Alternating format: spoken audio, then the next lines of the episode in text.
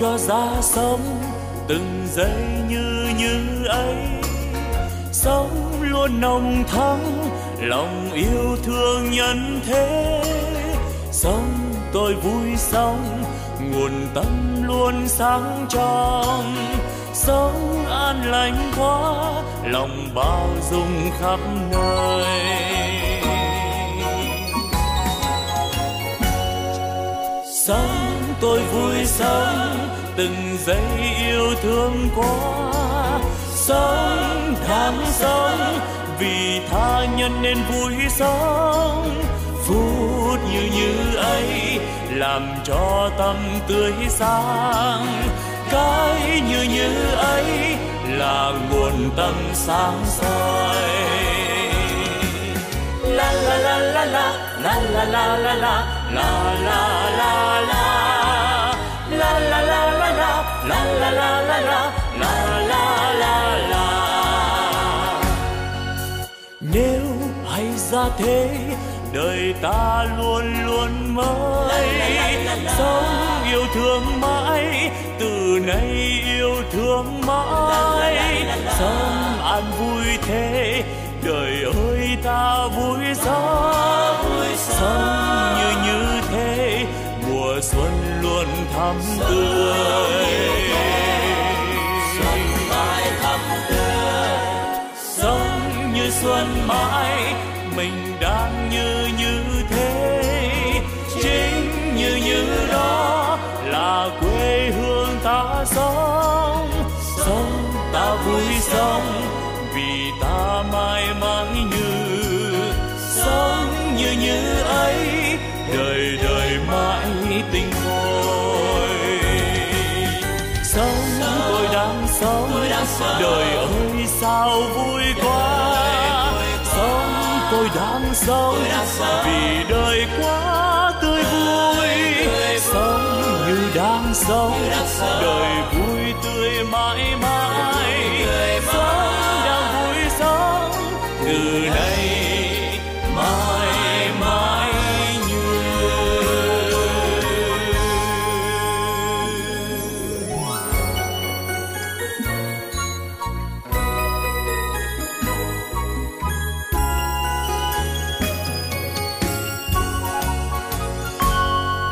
Sống cho ra sống từng giây như ấy.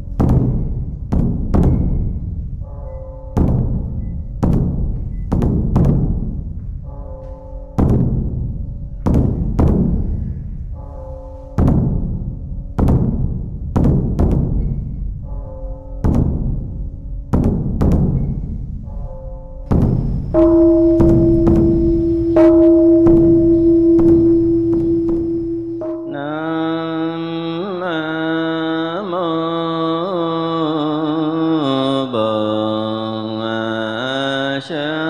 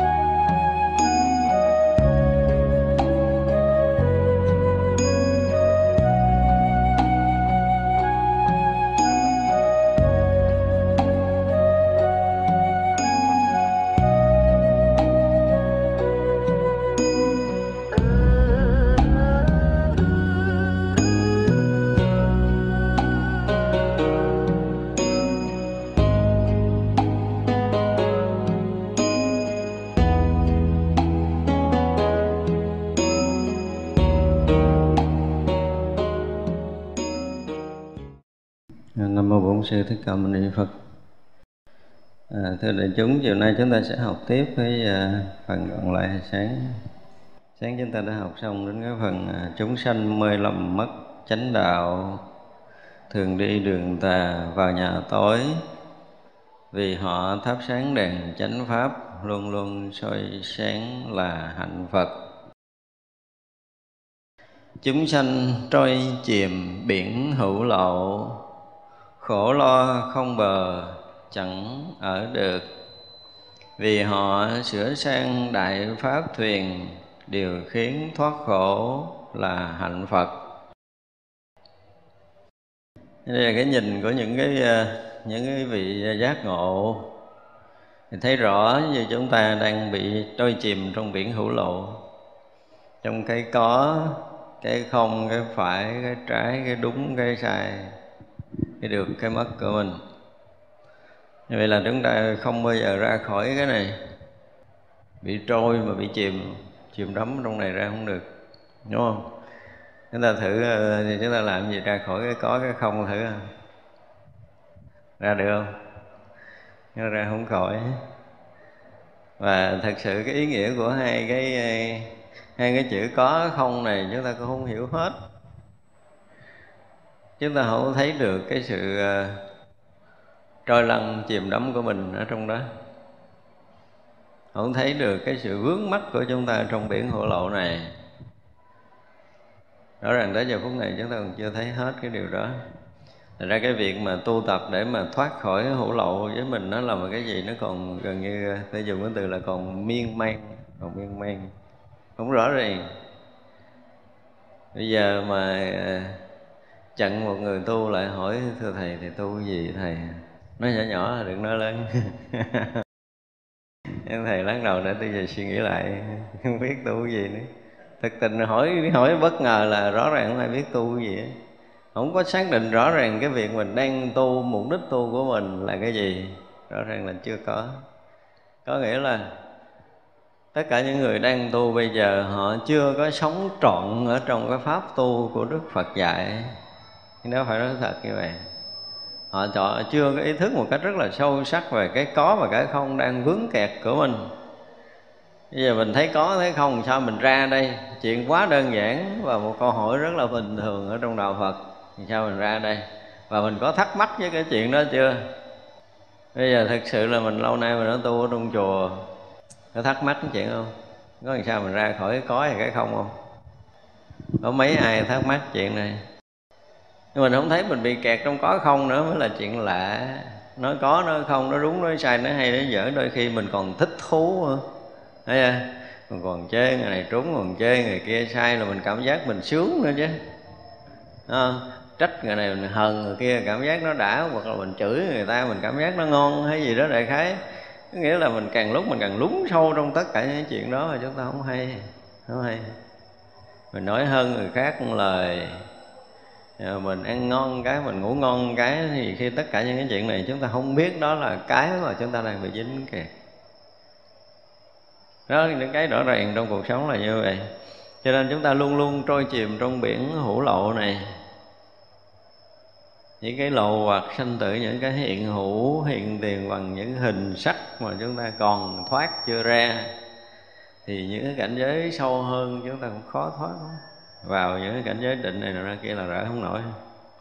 Cho nên cái khổ, cái lo không bờ bến và chẳng có một nơi nào chúng ta ở yên. Hay không ở yên không có nghĩa là chúng ta đạt tới vô trụ, chúng ta không ở yên. Nếu mà ai đạt tới vô trụ mà không ở một chỗ thì cũng đáng mừng. Nhưng mà thực sự là chúng ta luôn bấp bênh, chúng ta mất vị trí đứng, chúng ta không có chỗ nào an ổn hết đó.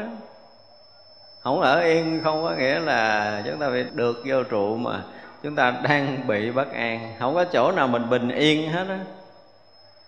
Cái chuyện mà để có thể bình yên nhất là cái bến đỗ tâm hồn của mình. Đó là bến đỗ bình yên nhất. Nhưng người ta có đạo đổ được cái bến tâm hồn của mình yên ổn không? Hay là quay lại bến tâm hồn của mình đầy xáo trộn? Đó, chúng ta hoàn toàn không có chỗ nào yên. Nói trời nói đất gì nằm lại mình bất an, ngồi lại mình bất an, ở riêng tư một mình bất an.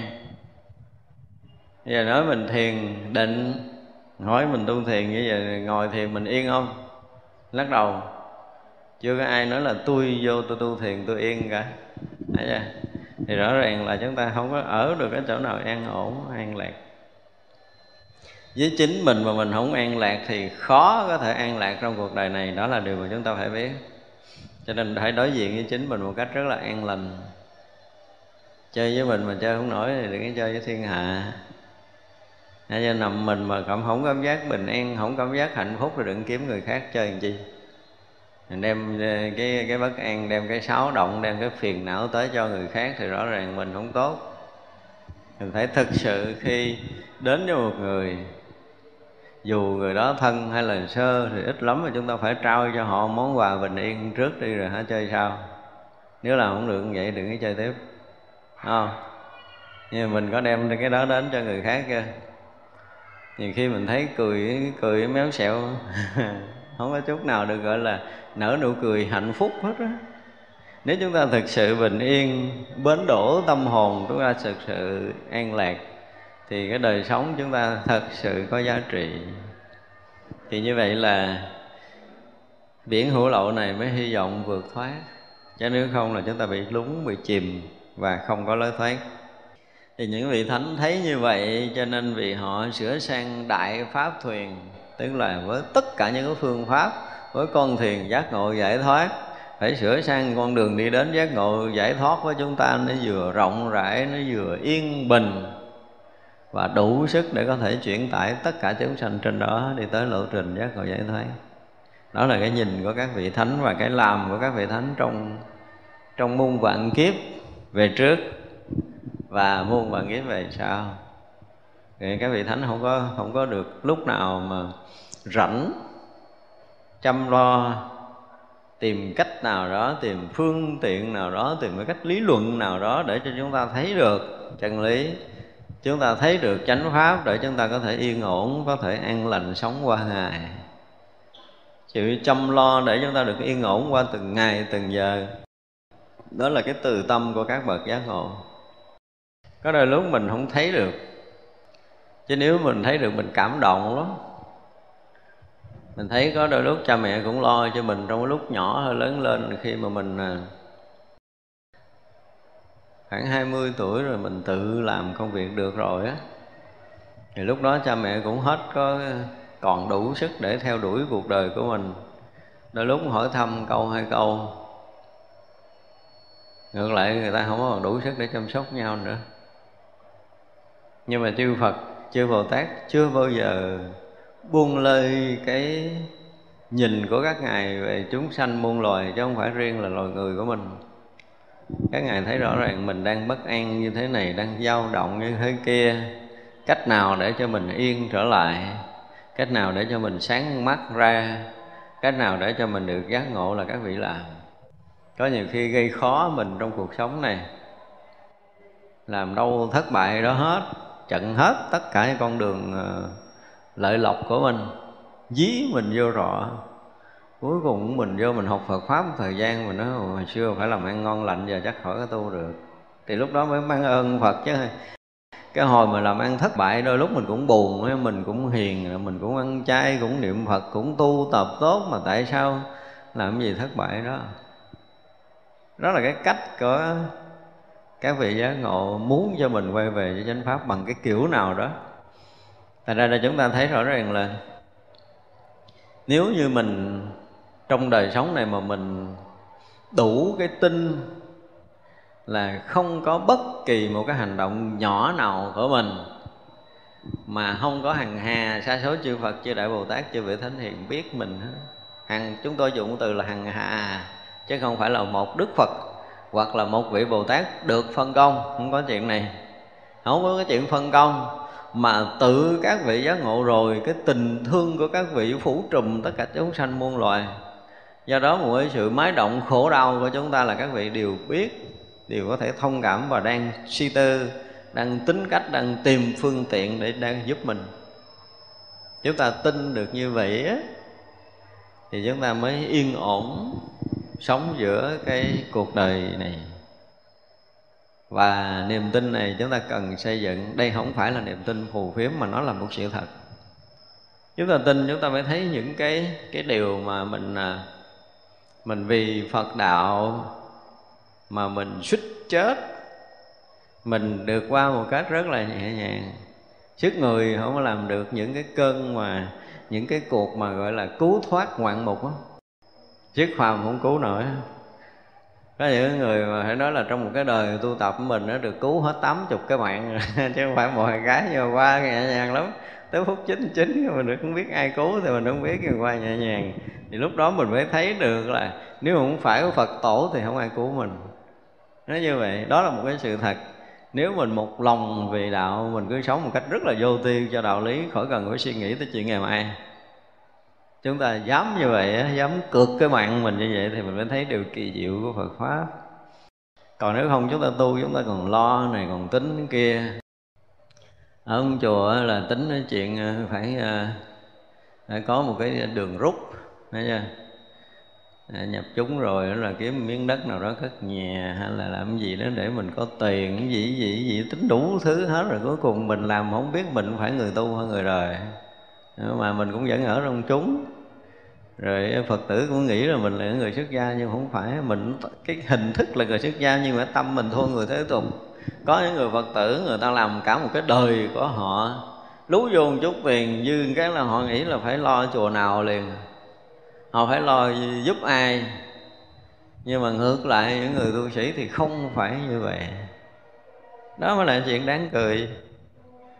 Phật tử có những người mà họ rất là nhiệt tâm với đạo, mà nhìn thấy là không có còn cái đường nào, họ không có bao giờ trong đầu họ tính cái chuyện mà dư tiền để lo mình bồi bổ thuốc men hay là ăn uống. Mà họ nghĩ là cái chùa này cần nè, cái chỗ kia cần, cái chỗ nọ cần, cái họ đem họ giúp hết xong. Mà họ không nghĩ tới cái chuyện ngày mai. Có nhiều người thắc mắc nói chị lo hết tất cả mọi cái rồi, giờ chị sống làm sao? Nó thì đó trả lời một câu khỏi suy nghĩ là để Phật lo cái là xong chuyện. Nhưng mà những người như vậy thì rõ ràng là họ đã có một đời sống rất là tốt. Và chúng ta để ý những cái vị tăng ni ở một chùa, ở một chúng mà lo gọi là tích trữ tư đa, bảo trì quyển chất. Đúng cái nghĩa đó là tích trữ của riêng rồi này nọ, lo chuyện riêng tư, câu móc, làm ăn buôn bán, thấy nó không có khác người đời chúng nào. Thì những người đó sẽ thấy cuối đời của họ, họ nhìn đúng tiền của họ, cái tay có đó nhưng mà lấy không được. Tới lúc đó rồi mới thấy cái khổ là khi mà mình có tiền, có tay cầm cũng được, rồi mình không biết phải xài cái kiểu gì trên cái đống tiền của mình. Thì lúc đó mình phải nếm cái mùi là hủ lậu đã nhấn chìm mình. Và tới giờ phút này có những người tu chưa thức tỉnh. Thật sự ở trong chùa không biết gì, cái mục đích gì mà họ chưa thức tỉnh. Thật ra là chư Phật, chư Bồ Tát luôn luôn theo dõi chúng ta, coi chúng ta có thật tâm hay chưa cái đã. Ít ra đối với Tam Bảo mình là cái người thật lòng cái đó. Đừng có nói dỗi gian gì, nhưng mà kể từ ngày tôi vô chùa, tôi thật tâm với Tam Bảo, hết lòng sống cho đạo, chỉ cần nhiêu đó thôi. Và chúng ta có thể sống với cái tâm này muôn đời vạn kiếp về sau, là không bao giờ bị thiếu thốn bất kỳ một cái gì. Và chính cái tâm này sẽ cứu thoát chúng ta vượt những cái khó khăn nhất trong đời sống thực tại, cũng như là trong đời sống tâm linh. Thực sự có những chỗ mà tâm linh chúng ta gần như bế tắc hoàn toàn. Ngày này qua ngày kia mình tiến không được, mình thối không được, công phu nữa không được, mà thụt lùi nữa không được. Cái chân lý thì mù mờ, mà rút lui thì không có đường rút. Nhưng mà chúng ta còn một cái rất là nhiệt quyết ở bên trong của mình là dứt khoát phải phá vỡ cái mê lầm sinh tử. Nhiều đó đủ để chúng ta có thể phá vỡ được mọi thứ. Nhưng mà cái đó đời nay cũng đã hiếm lắm. Thật tình mà nói là tìm một người như vậy suốt cả đời tìm cũng đã khó rồi. Thật ra là mà đời này cho tới kiếp nọ chúng ta luôn luôn là những người cà lười, cà nhười, là biến trễ, là nhát nhố, là giải đãi.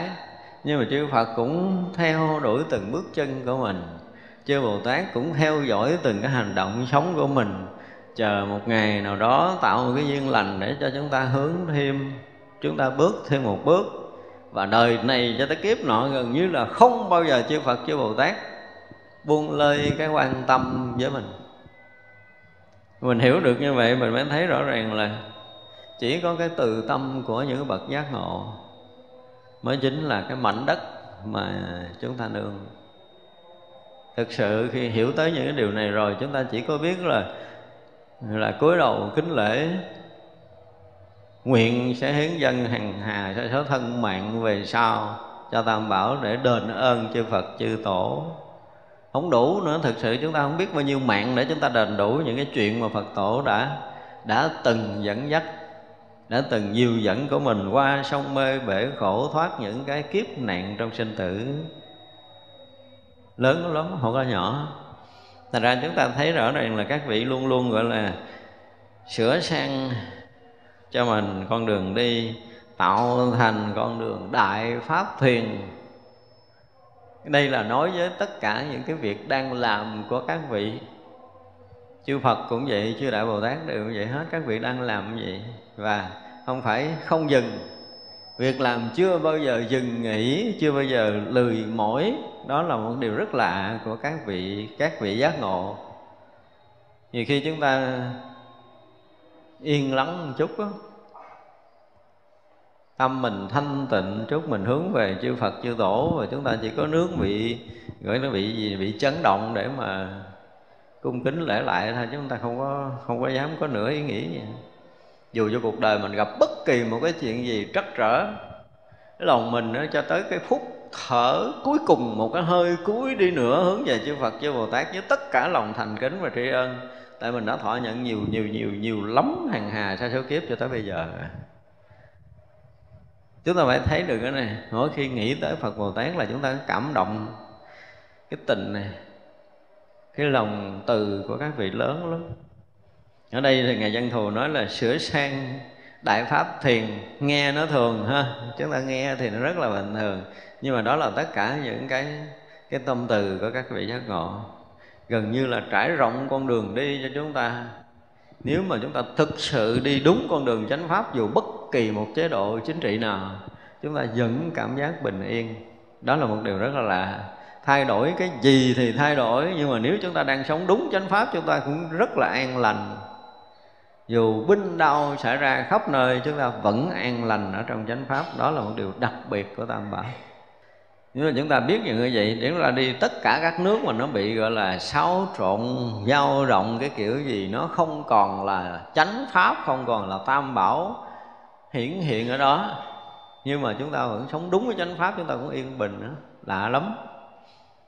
Chúng ta sống đúng với chánh pháp, chúng ta đi các nơi trên thế giới, ở loài người của mình, thì những cái nước mà hoàn toàn chống đối Phật giáo đi nữa, chúng ta vẫn sống an lành. Một điều rất kỳ như vậy. Và cho tới tất cả các cõi mà chưa có đạo Phật, nếu chúng ta hiểu và sống đúng chánh pháp, chúng ta vẫn an bình. Cho tới khi chúng ta bỏ thân mạng này mà đi vào thế giới bên kia, nếu chúng ta sống đúng chánh pháp, chúng ta vẫn an bình. Đó là một sự thật. Cho nên lúc nào chư Phật, chư Bồ Tát cũng mở rộng con đường đi cho mình, gần như là trải thảm đỏ để mời chúng ta lên. Có điều là chúng ta đi trật đường, trật bờ lề thì gắng chịu, phải không? Đi trật bờ lề với chánh pháp thì nắng táp mưa sa, khổ đau chập trùng phía trước, không bao giờ chúng ta được yên bình. Chúng sanh vô tri chẳng thấy cội, mê lầm cuồng si trong hiểm nạn, Phật thương xót họ xây pháp kiều, khiến trụ chánh niệm là hạnh Phật. Những cái lời nói gọi là cái gì đó, những cái này chúng ta phải nói là những cái chân tình, những cái tâm tình, những cái tâm sự thật ở trong Phật Pháp. Những cái tình cảm của chư Phật và chư Đại Bồ Tát thấy mình mà vừa thương vừa dỗ về ha nha. Chúng sanh vô tri chẳng thấy cội nguồn. Rõ ràng là chúng ta không thấy cội nguồn. Mà người không thấy cội nguồn là không còn chuyện gì để bàn hết. Nó thấy cái gì thì hay lắm mà cội nguồn mình lại không thấy. Cái gì cũng hiểu, cái gì cũng biết hết trơn, cái gì mà cũng tài hết trơn, nhưng mà cội nguồn mình là cái gì mình cũng không hay luôn, không biết cách để quay về. Đó là cái điều mà nghĩ tới thì chư Phật chư Thánh rất là thương mình. Mê lầm cuồng si trong hiểm nạn, thì rõ ràng không thấy cội nguồn là bị cuồng loạn, bị si mê, bị khổ đau và sống trong hiểm nguy, trong hoạn nạn, chứ chúng ta không có lúc nào bình yên. Đừng nghĩ mình ông này bà nọ mà bình yên, không có ông nào là bình yên hết á. Không có ông nào bà nào mà khi mà cội nguồn chưa trở lại bình yên, trở lại cội nguồn của mình, trở lại cái bờ bến giác ngộ giải thoát của mình mới hy vọng có một chút an bình. Còn chúng ta đi trật con đường đó rồi á hả, thì kiếm một chút bình yên là ảo tưởng thôi. Chúng ta ảo chứ không có thật. Khi thấy được sự thật rồi thì mỗi lúc mỗi an bình, nhưng mà thấy sai sự thật rồi thì an ảo hiện ra, chút cũng bất an trở lại. Thấy sai rồi là khó có sống đúng lắm, nói kiểu gì cũng là sai. Chúng ta thấy câu thứ ba nào, Phật thương xót và xây tháp kiều. Cái từ xây tháp kiều hay rồi. Cái gì đó có con hát này, cắt cầu kiều để em qua vậy đó. Cái này dùng cái từ là xây tháp kiều, có nghĩa là một cái tháp nó đẹp và kiều diễm và nó cao thâm, để có thể dung chứa được chúng ta để vượt thoát khỏi những cái gì hiểm nạn trong cái cuộc sinh tử của mình. Do lòng từ của Đức Phật, tình thương của Đức Phật nó bao dung đến cái độ là chúng sanh cỡ nào đi nữa Đức Phật cũng giơ tay để cứu vớt.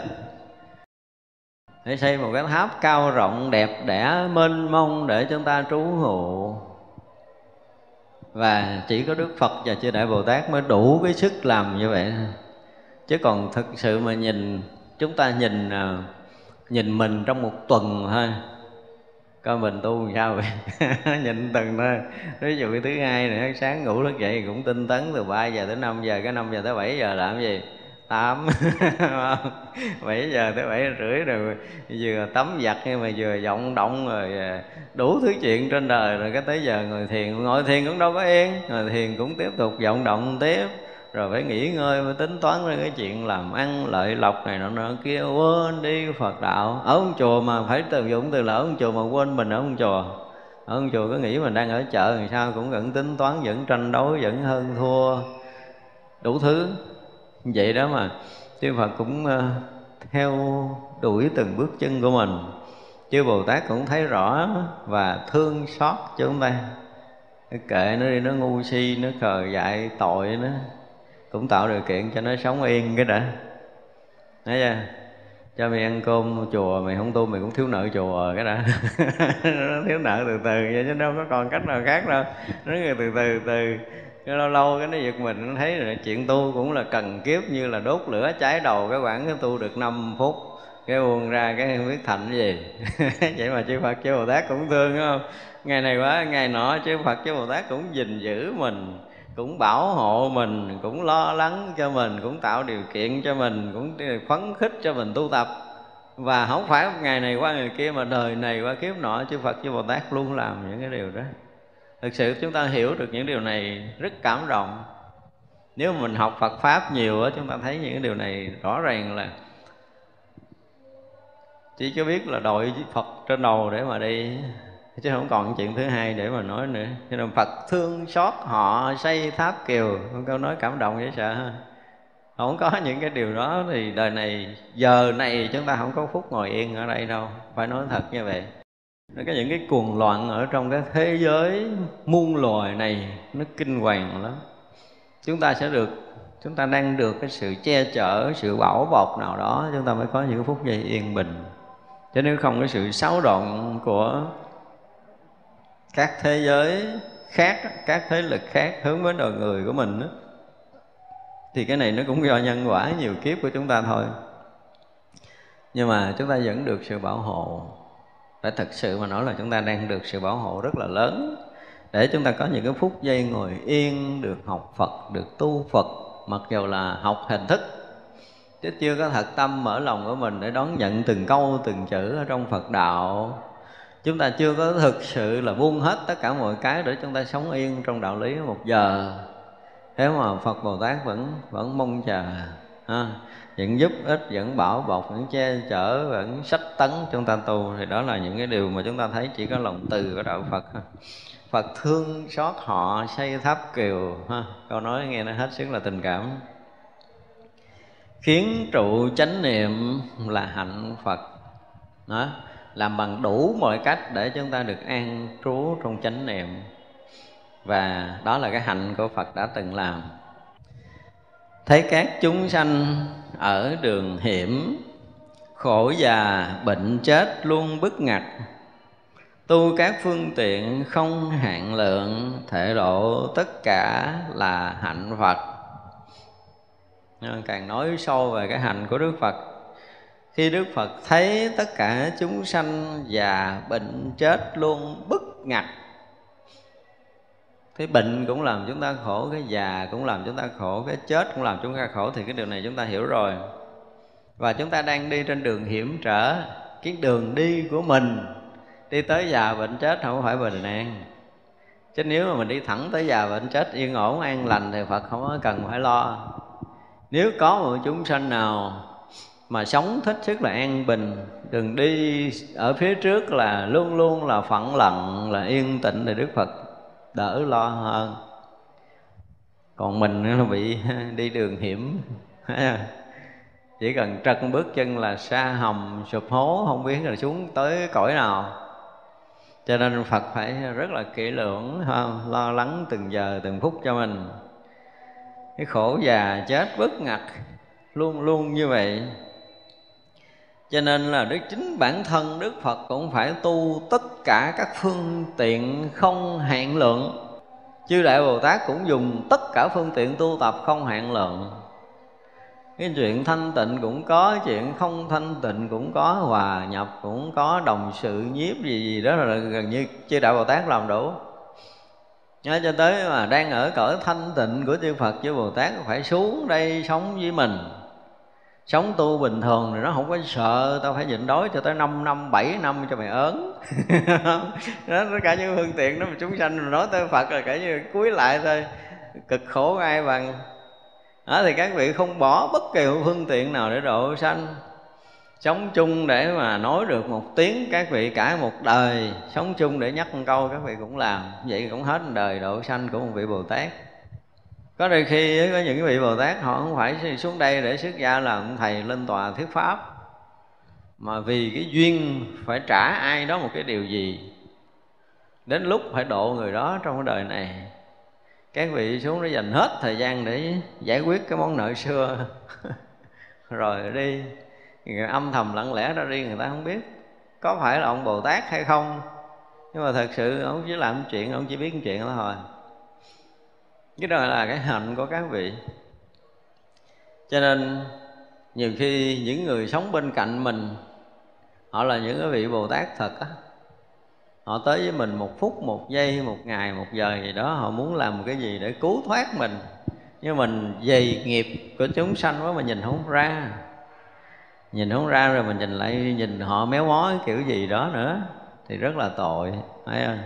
Chư Phật, chư Bồ Tát là tu tất cả các hạnh, làm mọi điều, mọi phương tiện để cứu độ chúng sanh. Phải nói như vậy.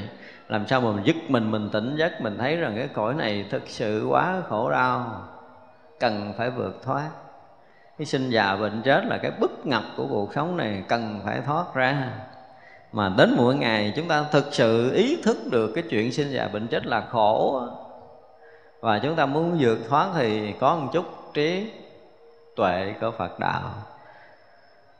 Và như vậy là chúng ta mới thấy được là cái tâm của chư Phật và chư Bồ Tát là thể độ tất cả, không bỏ chúng sanh nào, không bỏ sót chúng sanh nào. Nơi nào còn chúng sanh mê lầm là nơi đó còn Bồ Tát xuất hiện. Chúng ta nên biết điều này. Cho nên nếu như tâm hồn chúng ta vẫn còn hướng Phật một cách chân chánh thì chúng ta rất tự tin để đi. Chỉ có những người mà không tin Phật, và thường không tin Phật thì chúng ta cũng chẳng có tin gì trong cuộc sống này đâu, và đời sống chúng ta sẽ bị bất an. Nghe Pháp tin hiểu không nghi lầm, rõ tánh không tịch chẳng kinh sợ, tùy hình lục đạo khắp mười phương, cứu khắp quần mê là hạnh Phật. Tới đây chúng ta mới thấy là vừa nói lên cái hạnh của cái người giác ngộ, vừa khuyến tấn mình là sao? Nghe Pháp tin hiểu không nghi lầm.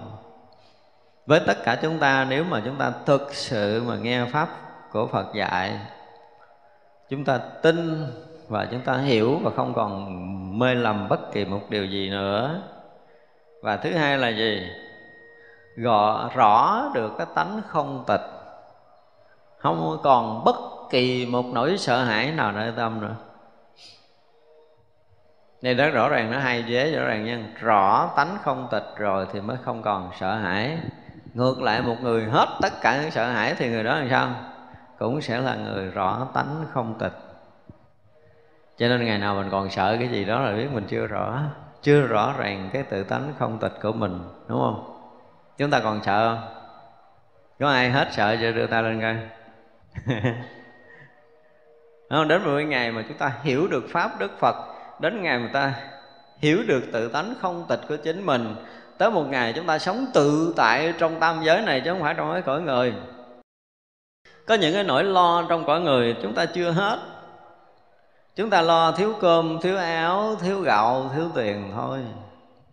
Nỗi lo đó cũng chưa hết nơi tâm mình, thì làm gì nói tới cái chuyện giác ngộ giải thoát. Chúng ta tự nghiệm lại đi. Bây giờ sống một ngày ở trong chùa, bây giờ mình biết chắc chắn là cái chùa chúng ta đang ở, cơm áo gạo tiền đủ à. Không cần lo cơm vẫn có cơm để ăn, không cần lo áo vẫn có áo để mặc, không cần có lo chỗ ở, chúng ta vẫn có chỗ ở an lành. Đó là cái phước của mình. Nhưng mà buông ra chúng ta có lo cái đó lại không? Vẫn phải lo sợ những cái điều này. Đó là cái bệnh nghiệp của mình. Kỳ lạ chứ tôi không hiểu nữa. Tức là mình nó là bảo bọc hết tất cả những cái ăn, cái ở, cái gì đó gần như bảo bọc hết. Chỉ có là dành thời gian để cho chuyện chuyên tu thôi. Vậy mà Rồi thiền xong cũng xả thiền đi xuống, cũng đi vòng vòng kiếm người nào đó khều khều làm quen để chuẩn bị thủ gì á. Thật sự mình thấy rõ ràng cái người mà có tu á, thì khi mà họ đã thấy được cái chỗ để có thể họ gieo mình vào trong chánh pháp được, họ có thể buông mình, họ có thể sống được, và họ quyết lòng họ sống cho kỳ được với chánh pháp, thì cái đó là kiếm không ra. Cái thời này thật sự là kiếm cái điều đó nó hiếm quá rồi. Chứ còn nếu mà không còn cái gì để chúng ta lo nữa, và chúng ta chỉ đặt cái đầu của mình vào để làm sao rõ tỏ chánh pháp thôi, để hòa nhập trong cái tự tánh thanh tịnh, để hết tất cả những cái lo lắng sợ hãi trong cuộc đời này. Tôi nói lo trong cuộc đời này thôi, chứ còn chưa nói là những cái chuyện lớn khác mà con người ta cũng không chịu làm. Ở đây chúng tôi dùng từ là không chịu làm, chứ không phải là làm không được. Hỏi kỹ là chúng ta chưa chịu làm. Còn nhiều người cái lo mà nó không có phù hợp cái gì với cái chuyện tiến thân trên bước đường Phật đạo của mình hết đó. Dư thừa mà lo rất là cố gắng, trong khi cái việc mà cần nhập đạo á, thì buông lơi. Đi tu giống như người ta lấy lúc người ta đốt cái đuôi mình thì mình nhảy một bước, còn không có đốt đuôi cái đứng lại. Nói tu cái kiểu đó tôi không biết chừng nào mới đi tới nơi thật sự. Đó, ta đốt cái đuôi mình cái nhảy cọ cái trái cái cũng đứng chừng lại đó. Thay vì người ta show mình thì mình đi tới luôn, thì biết bao nhiêu cái chuyện hay của phía trước của mình, nhưng mà không chịu. Biết rõ ràng là phía trước là một cái gì đó hết sức là yên bình, hết sức là an ổn, đó được cái tháp kiều Đức Phật đang xây dựng à. Thế nhưng một cái tháp mà nó đẹp kiều diễm à, không có cái gì có thể đẹp hơn. Đức Phật đã xây dựng sẵn cho mình rồi, vậy mà mình không có chịu bước vào, cứ đi lòng vòng ở ngoài rồi hồi không biết đi lạc đi đâu về đâu. Đó là tâm của chúng sanh. Cho nên là nếu mà một ngày chúng ta sống giữa cuộc đời này, mình cảm giác hết chuyện gì để sợ. Sinh già bệnh chết không còn chuyện để lo nữa, tức là không còn lo chuyện sinh già bệnh chết, có nghĩa là chúng ta đã tự tại, chứ không còn lo là cái kiểu ngu si của mình. Bây giờ là mình không có sợ sinh già bệnh chết, nhưng mà sinh già nó xảy ra mình không biết mình đi đâu về đâu mà không lo, thì cái loại đó là loại hết thuốc trị, hết thuốc chữa rồi à, bệnh kiểu đó là bệnh trầm kha rồi. Rồi có nhiều người nói là xuống địa ngục cũng chịu, không sao, chơi một bữa cho nó vui cái đã. Có nhiều người như thế. Thì đó là những cái nhìn mà nó sai lệch. Cho nên nếu mà ngày nào chúng ta tu tập, chúng ta thấu thoát được sinh tử luân hồi rồi, tức là thấy rõ được tự tánh không tịch của mình, chúng ta sống trọn ở trong tự tánh, để rồi cái chuyện buồn lo gần như nó không còn ở nơi tâm nữa, thì lúc đó là lúc mà Đức Phật mới có yên tâm cho mình. Một chúng sanh như vậy á, thì chư Phật, chư Bồ Tát nhẹ lo. Và đó cũng là cách mà chúng ta được gọi là đền ơn các ngài. Tức là Đức Phật ở trong kinh nói là nếu nói tới cái chuyện mà đền ơn và báo ơn ta thì sao? Thì đó là cái người sống như Pháp của ta dạy, thực hành đúng cái Pháp của ta dạy. Và ngày nào chúng ta thực hành như Pháp Đức Phật dạy, tức là ngày đó chúng ta đang làm việc đền ơn Phật tổ. Đừng nói hay ho gì, thấy chưa?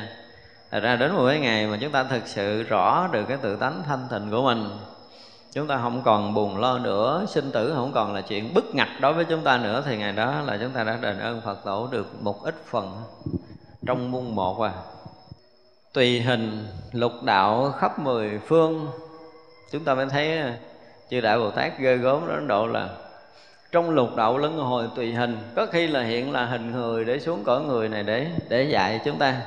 Có khi là xuống tới loài thấp hơn các loài lục đạo là thú, các vị cũng xuống đó cứu giúp các loài đó. Xuống tới ngạo quỷ, súc sanh, địa ngục, trời, người, A-tu-la, các vị gần như là tùy. Mỗi một cái lần phát nguyện đi một cõi là các vị phải mang hình thù của cõi đó. Như mình bây giờ kêu mình khum xuống mình đi bốn chân giống như con cẩu, mình dám không? Ngại gì bản ngã mình giờ là người nó hơn cẩu rồi, cho nên xuống đi kiểu nó kỳ lắm, không giống ai, đúng không? Nhưng mà chư Bồ Tát không có chuyện này. Nếu chúng sanh đau khổ cõi đó cần giúp, các vị xuất hiện tới để giúp. Vì các vị không có còn bản ngã riêng tư giống như mình. Mình còn bản ngã riêng cho nên mình bảo thủ mình. Mình đang là cái vị thế này, mình đang là vị trí này, là vị trí này nó cao hơn vị thế vị trí kia, cho nên mình xuống mình thấp hơn mình làm không được. Nó rõ ràng như vậy. Có những cái người mà chúng tôi thấy á, họ không biết họ học họ hiểu cái kiểu gì á, thế họ cũng có một chút địa vị của xã hội. Khi mà về cha mẹ mình bệnh á, cha mẹ là người thứ nhất là không có thế lực, không có uy quyền, không có gì hết, người nghèo, nông dân ở quê. Mình là người có thế lực ghê gớm với xã hội. Rồi ra về mà khi mẹ bệnh, cha bệnh không có đưa tay đỡ, sợ dơ, sợ nó mất vị trí của mình. Mình là ông lớn, mình là bà lớn, mình đỡ cha mẹ mình đỡ không nổi. Nghĩ bỏ tiền ra mướn người ở đỡ thế mình. Nếu vậy mà mình nghĩ là mình là người cao sang quyền quý nó mới ghê chứ. Mà rất là nhiều cái người làm những cái chuyện đó. Chúng ta mới thấy là rõ ràng là cái con người của mình được dạy dỗ cái kiểu gì á thì mình cũng không biết, để nó thành cái loài gì thì cũng không biết, cái tình người không có. Chúng tôi đây là cái chuyện thật, cách đây như là mới hôm qua này chứ không có lâu. Hôm qua một đứa con trai đi cùng với ông bà mẹ vô cái phòng khám. Bà mẹ bà đau ghê lắm, bà nằm xuống giường, tôi kêu chú đỡ. Giống như nó kiểu nó giơ tay, nó đụng vô mẹ nó giơ tay. Đỡ xuống giường, nằm dưới giường để cho tôi trị bệnh, mà nó dứt khoát là không đỡ. Nó thôi để cho mẹ con nó tự, đau quá mẹ con nó tự chuyển. Nhưng mà mình biết rõ ràng nó gốm, nó không có đụng tới mẹ nó. Nó con trai, biết làm sao mà cực chẳng đã, mới dắt mẹ nó đi khám mà nó làm kiểu đó. Mình thấy kỳ, nó là người bây giờ nó không biết thành cái gì rồi. Mà tướng thì cũng sang lắm, chắc là cũng không cốm gì đâu nha. Nó làm cũng mắc cười, mình không hiểu nổi. Cho nên chúng ta mới thấy là cái cách mà tùy hình của một vị Bồ Tát là một cái gì đó nó kinh khủng lắm. Loài người chúng ta làm không nổi đâu. Một cái người bình thường như mình phải nói là thất rất là khó làm. Tại vì một người Bồ Tát đang ở chỗ cõi giới thanh tịnh, mình xuống ở cái loài người của chúng ta. Khi mà một người về cõi trời thôi đó nha, họ nhìn xuống cõi người của mình, chúng ta ví dụ à, cõi người của mình nó nhơ nhớp giống như một bãi nước bọt đang bị phun dưới đất vậy đó. Nó phải nói thật, các người cõi trời nhìn mình vậy, mình đẹp cái kiểu của mình, nó đẹp kiểu gì đẹp. Nhưng mà các vị cõi trời mà nhìn mình nó khác bọt nước bọt ở dưới đất thôi là thua nữa. Thấy mình nheo nhúc giống như là những cái con mà nheo nhúc trong đống phân mà mình thấy rồi đó, thì các vị cõi trời nhìn mình cũng tương đương như vậy á. Các vị Bồ Tát còn thanh tịnh hơn, kinh khủng hơn nữa. Vậy mà các vị còn phải tùy hình để mà tới đây độ mình. Thì cái lòng từ các vị nó lớn lắm mới làm được những chuyện này. Từ một cái địa vị rất là cao mà đi xuống cái cõi thấp để cứu độ chúng sanh, đó là lòng từ lớn lắm của đạo Phật mới làm nổi. Vậy đấy, chúng ta thấy rằng cái tình của chư Phật và chư Bồ Tát, cái lòng thương của các ngài gần như là không có ngại nhơ nhớp, tùy hình đi vào trong lục đạo. Đây là một câu nói rất là bình thường, nhưng mà chúng ta nghiệm để chúng ta mới thấy rõ ràng là thực sự là đáng kính nể. Đáng kính nể thật sự. Các vị thì xứng đáng để trời người lễ lại cúng dường. Nhưng mà đôi lúc cái xuống thấp hơn cõi người để làm cái việc độ sanh, đến cái cõi nhơ nhớp để làm cái việc độ sanh, thì đó là một cái chuyện khó làm, cái hạnh khó làm mà các vị làm được. Thì thực sự những người đó là những người đáng kính nể. Cho nên tùy hình lục đạo khắp mười phương, không có hình thù nào các vị ngần ngại hết. Dạo trong tam giới là một cách rất là tự tại. Muốn vào cõi nào, muốn ra cõi nào, muốn mang hình thù gì để độ sanh là các vị liền biến hình kiểu đó để mà lợi ích cho chúng sanh. Thì đó là một cái gọi là cái gì? Cứu khắp quần mê, đó là hạnh Phật. Do học cái hạnh của Phật mà làm tất cả những cái việc khó làm ở trong lục đạo luân hồi này để cứu độ chúng sanh. Đó là tâm từ của các vị. Lúc bấy giờ quang minh của Đức Phật chiếu quá 10 ức thế giới, suốt khắp đến 100 ức thế giới, 1.000 ức, 1.000 ức, 100.000 ức, na do tha ức, 100 na do tha ức, 1.000 na do tha ức, 100.000 na do tha ức, nhận đến vô số vô lượng, vô biên vô đẳng, bất khả sổ, bất khả xưng, bất khả tư, bất khả lượng, bất khả thiết, tận pháp giới, hư không giới, tất cả thế giới ở 10 phương. Nơi mỗi thế giới Diêm Phù Đề đến sắc cứu cánh thiên, mọi vật cảnh đều được hiển hiện. Nơi mỗi Diêm Phù Đề đều có Đức Phật ngự giữa đạo tràng, 10 Phật sát vi trần số Bồ Tát. Do thần lực của Đức Phật mỗi phương đều có một đại Bồ Tát. Văn Thù Sư Lợi Bồ Tát đều cùng 10 Phật sát vi trần số Bồ Tát đồng câu hội đến chỗ Phật ngự. Đến chỗ đây là cái câu mà chúng ta được gọi là tổng kết rồi nha. Cái cách mà nói về cái số nhiều ở trong đạo Phật, chúng ta nghe lại nè. Lúc bấy giờ quang minh của Đức Phật chiếu quá 10 ức thế giới. Hồi nãy hồi đầu chúng ta học là 10 nữa, rồi trăm, rồi ngàn, rồi vạn, rồi ức, rồi 10 ức. Hả chơi? Rồi số ức là số giống như số triệu rồi đó. Rồi vạn ức, trăm ngàn ức, na do tha ức, trăm do tha ức, nhận đến vô số vô lượng vô biên vô đẳng, bất khả sổ, bất khả xưng, bất khả tư, bất khả lượng, bất khả thiết, tận pháp giới hư không giới. Đây là một cái phần nói là tổng hợp, để thấy rằng là cái hào quang này không còn có cái chỗ nào không chiếu tới. Chúng ta hiểu như vậy, không có một cái góc ngách, một cái ngõ nào, một cái chỗ nào được lẩn khuất khi hào quang Đức Phật đã chiếu tới. Thế vậy là khắp 10 phương nơi mỗi thế giới Diêm Phù Đề, chỗ nào cũng có. Đó là cái phần mà chúng ta thấy được cái hào quang giác ngộ của Đức Phật. Bây giờ Văn Thù Sư Lợi Bồ Tát ở trước mỗi Đức Phật đều ứng thanh nói kệ. Thì cõi nước nào chiếu tới là cõi đó có Phật, và cõi nào có Phật thì cõi đó có Văn Thù Sư Lợi Bồ Tát. Thật ra là hằng hà sa số cõi nước, là hằng hà sa số siêu Phật, thì hằng hà sa số Văn Thù Sư Lợi nói kệ. Chúng ta thấy kệ này không phải là một người ở một cõi. Một niệm quán khắp vô lượng kiếp, vô khứ, vô lai, cũng vô trụ.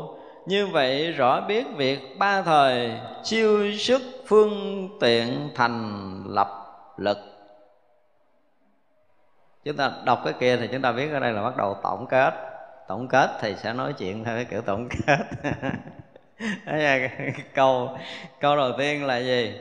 Một niệm quán khắp vô lượng kiếp. Đọc thấy là có thể hằng hà sa số kiếp này là gì? Túc mệnh minh, tức là cái minh mà thấy hằng hà sa số kiếp về trước, không phải của riêng mình mà là tất cả chúng sanh muôn loài. Thật ra chúng ta nghe ở trong kinh, nó có những cái đoạn kinh nói là khắp 10 phương pháp giới này có trận mưa, có bao nhiêu hạt Đức Phật đều thấy, đều biết rõ, không sót hạt mưa nào. Thì như vậy là ghê gớm lắm rồi đúng không? Nhưng mà chưa, thấy chưa? Trong kinh Diệu Pháp Liên Hoa thì Đức Phật nói là có chúng sanh ở khắp 10 phương pháp giới này, tâm niệm nghĩ cái gì, tu tinh tấn hay tu giải đãi, ở giữa rừng sâu hay là ở giữa chợ đời, lên non hay là xuống biển, ở trong rừng người hay ở chỗ thanh vắng, ở đêm thâu, ở chỗ ban ngày, tất cả những ý niệm đó Đức Phật đều thấy, đều biết một cách rõ ràng. Nhưng rồi cũng chưa có bằng Kinh Hoa Nghiêm nữa. Kinh Hoa Nghiêm một niệm thấy tất cả chúng sanh muôn loài, vô lượng kiếp của tất cả chúng sanh, chứ không phải là một à. Ví dụ như bây giờ thấy tất cả chúng ta ngồi đây, và thấy tất cả cái tâm niệm chúng ta ở đây, cũng như tất cả chúng sanh ở cái thế giới loài người này, có bao nhiêu tâm niệm hướng thiện, hướng ác, hướng thượng, hướng hạ gì đó là chư Phật, chư Bồ Tát biết hết. Nhưng biết vậy là không thấy gì. Biết như vậy là chưa có đã. Phải dùng cái từ đại thừa nói vậy là chưa có tới, nói kiểu này mới tới nè. Như vậy là một niệm quán khắp vô lượng vô số vô biên kiếp của tất cả chúng sanh muôn loài. Có nghĩa là gì? Không phải thấy chúng ta đang ngồi đây là thấy chúng ta đang ngồi đây, mà thấy chúng ta đang ngồi đây là thấy hằng hà sa số kiếp sanh tử của mình hồi ở lần trước đó, và hằng hà sa số kiếp trở về xa, để tới một cái ngày nào mình thành Phật. Đức Phật thấy như vậy đó. Thấy xuyên suốt quá khứ vị lai của tất cả chúng sanh muôn loài, chỉ là một niệm duy nhất mà thôi. Đó là trí tuệ Phật. Còn các vị A-la-hán thì thấy kiểu gì? Vẫn thấy được cái chuyện sanh tử của chúng ta, nhưng chỉ có một người nhập vào cái định để có thể hướng tới mình, biết được cái chuyện mình đời này mình như vậy là do nghiệp đời trước làm sao, nghĩa rồi trước đó là do nghiệp rồi đó, làm sao là dài tới đâu, 8 muôn 4 ngàn kiếp trở lại thôi. Rồi bây giờ muốn thấy người thứ hai, hướng tâm về người thứ hai. Muốn thấy người thứ ba, hướng tâm về người thứ ba. Thì đó là cái nhìn về trí tuệ. Cho nên học mà chúng ta nói là thấy, tôi nhớ là hồi xưa làm một cái bài là thấy cái phân biệt được trí tuệ của một vị Bồ Tát, một vị Phật. Thì mình nói cái kiểu kiểu này nè, mới ăn tiền chứ. Đã nói cái kiểu KINH HOA NGHIêm nói Đức Phật chỉ cần một niệm thôi thấy được tất cả nghiệp thức sanh tử của tất cả chúng sanh muôn loài khắp mười phương pháp giới này, từ cái thời quá khứ cho tới tận vị lai, cho tới ngày thành Phật của tất cả chúng sanh muôn loài nha. Như vậy là côn trùng nhỏ nhất ngày nào nó sẽ được tiến hóa thành cái gì, cho tới một ngày nó thành một cái người đường chính học đạo ở trong cái hàng ngũ tăng đoàn, và bắt đầu tu tập như thế nào, chứng từng quả gì cho tới ngày nào chứng thành Phật quả, thì chúng sanh đó được Đức Phật thấy biết trước đó tới hằng hà sa số kiếp rồi. Và cỡ như mình á, ví dụ như trong pháp giới mười phương này có một chúng sanh nào muốn biết là ngày nào con thành Phật thì Đức Phật cho đáp số liền tại chỗ. Nói suy nghĩ là đã thấy rõ rồi, thấy rõ và có đáp số là từng đời từng kiếp, và mỗi cái khi mà chúng ta sanh ra ở đâu, học đạo như thế nào, tu tập ra làm sao, Đức Phật biết hết. Rồi do cái duyên của mình đang bước những bước rất chậm như vậy, nhưng mà cái duyên lớn của mình sẽ gặp một đại thiện tri thức như thế nào, nghe một lời khai thị chúng ta sẽ chuyển hóa lớn, chuyển hóa nhỏ làm sao, Đức Phật biết hết. Như vậy là một niệm thấy khắp quán, đây không phải là chiếu soi không phải nữa, mà phải dùng cái từ là thấy khắp chứ không phải là quán khắp, thì nó dễ hiểu là một niệm thấy khắp tất cả chúng sanh muôn loài ở khắp pháp giới mười phương này, không có một chúng sanh nào được sót qua cái thấy nhìn của Phật. Đó gọi là trí tuệ của Phật. Thì rõ ràng trong tam giới này không có ông thánh nào chịu nổi hết đó. Văn Thù Sư Lợi tới đây thì không biết là đã có được cái thấy này chưa, nhưng mà hiểu về Đức Phật như vậy thì rõ ràng là đó là một bậc đại trí rồi, có khả năng thấy biết được cái điều này, cho nên mới nói ra được như vậy. Thấy suốt quá khứ và suốt vị lai nha, chứ không phải thấy suốt quá khứ không phải là chứng túc mạng thông, là túc mạng thông không. Thấy vô lượng vô số vô biên cái kiếp sanh tử về trước mình, sanh ra ở đâu, lớn lên làm nghề gì, chết ra làm sao, học đạo gì, tu tinh tấn hay tu giải đãi là mặt tròn mặt méo gì đó, rồi qua đời kế sanh ở đâu làm cái gì. Thì tất cả những cái đời kiếp quá khứ nó như một cuộn phim đã được quay sẵn, thì chuyện đó là dễ thấy rồi. Như cái chuyện tương lai sắp tới từng bước một của mình trong sinh tử thì chỉ có Đức Phật mới có thể thấy hết thôi. Các vị Đại Bồ Tát thấy không hết, các vị La Hán thì càng bết hơn. Cho nên là cái trí lực của một vị A La Hán không thể nào so với Bồ Tát và Phật ở cái chỗ thấy này. Đó được gọi là trí tuệ, nó được gọi là trí tuệ trong Phật đạo. Còn bây giờ mình sống chung người mình không biết họ là ai,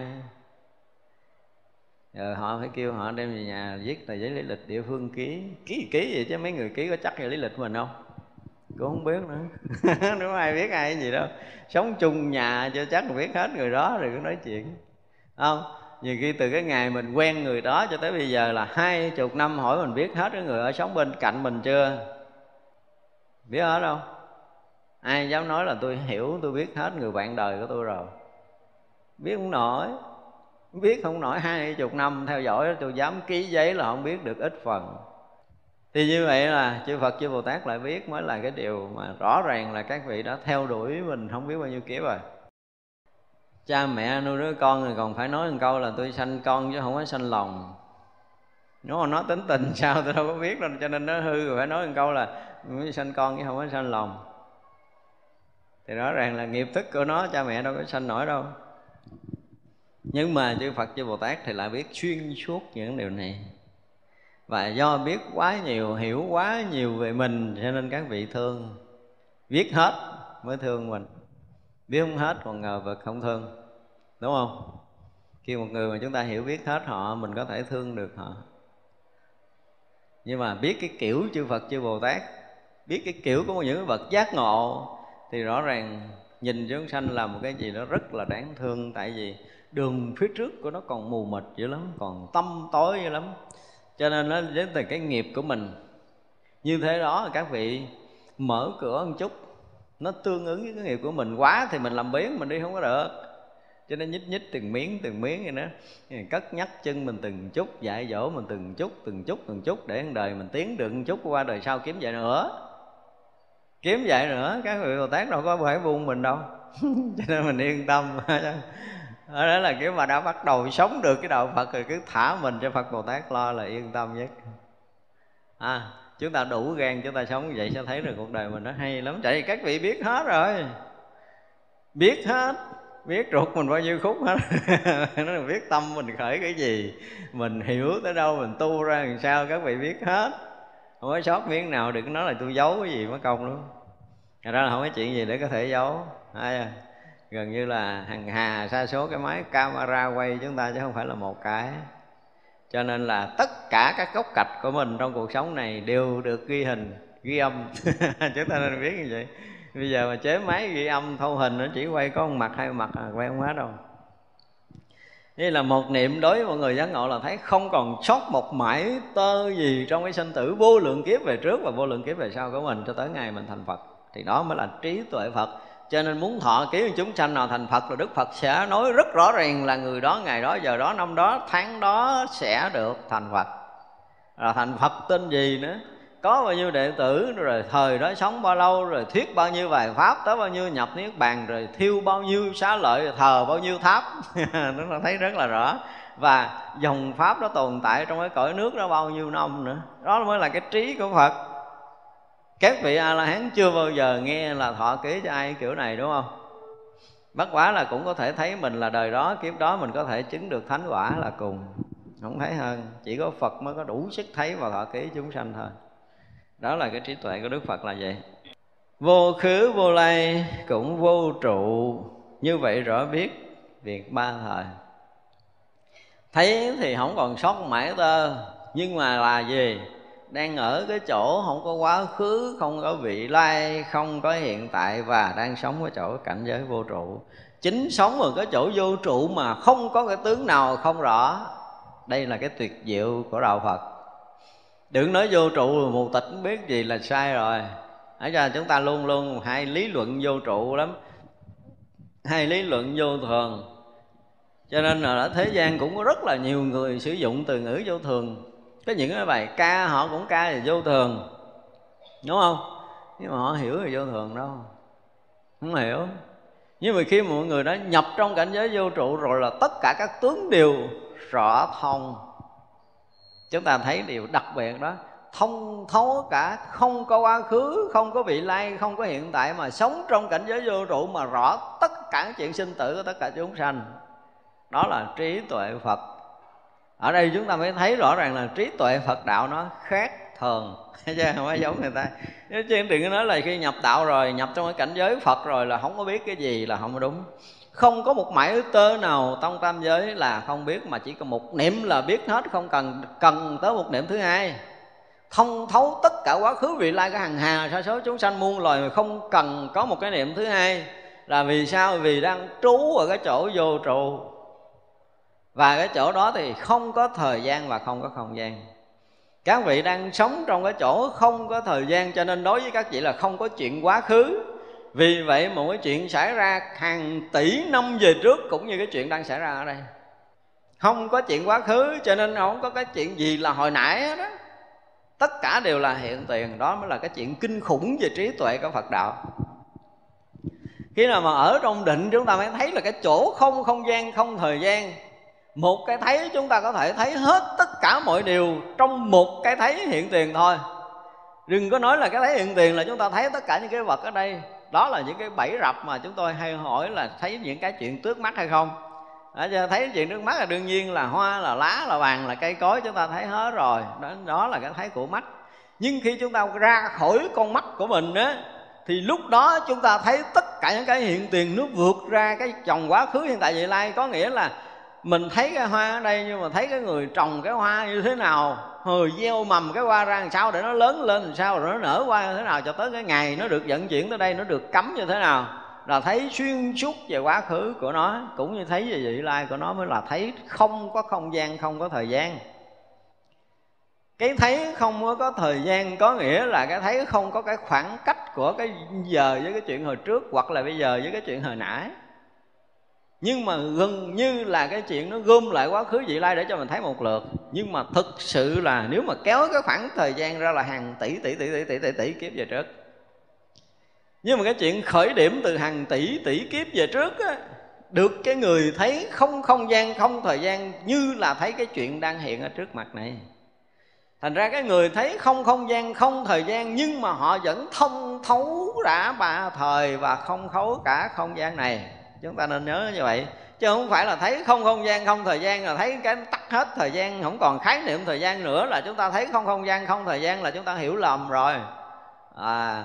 Đây là một cái cảnh giới kinh khủng của đạo Phật. Chúng tôi dùng cái từ là quá kinh khủng luôn. Họ rớt trong cái tầng tâm không có khái niệm của ý thức. Cái chỗ đó nó vượt hết đã thời gian và không gian rồi. Nhưng mà họ chỉ cần thấy một điểm thôi, họ thấy một chấm sát na giữa hư không này thôi là họ thấy khắp các pháp giới mười phương này không sót một miếng. Chứ không phải là quán sát là nhìn hết các pháp giới này để nhìn qua bên phải bên trái, không có chuyện này, không có chuyện này. Đó là cái thấy của con mắt. Còn cái thấy của trí là nó là một cái gì kinh khủng, nó phá vỡ một hạt bụi giữa hư không này để bùng vỡ tất cả mọi cái quá khứ vị lai, thời gian và không gian đang hiện ra như hiện một trái cam trên lòng bàn tay, không ẩn phức bất kỳ một chuyện gì. Đó là trí tuệ của Phật đạo đã đạt đến.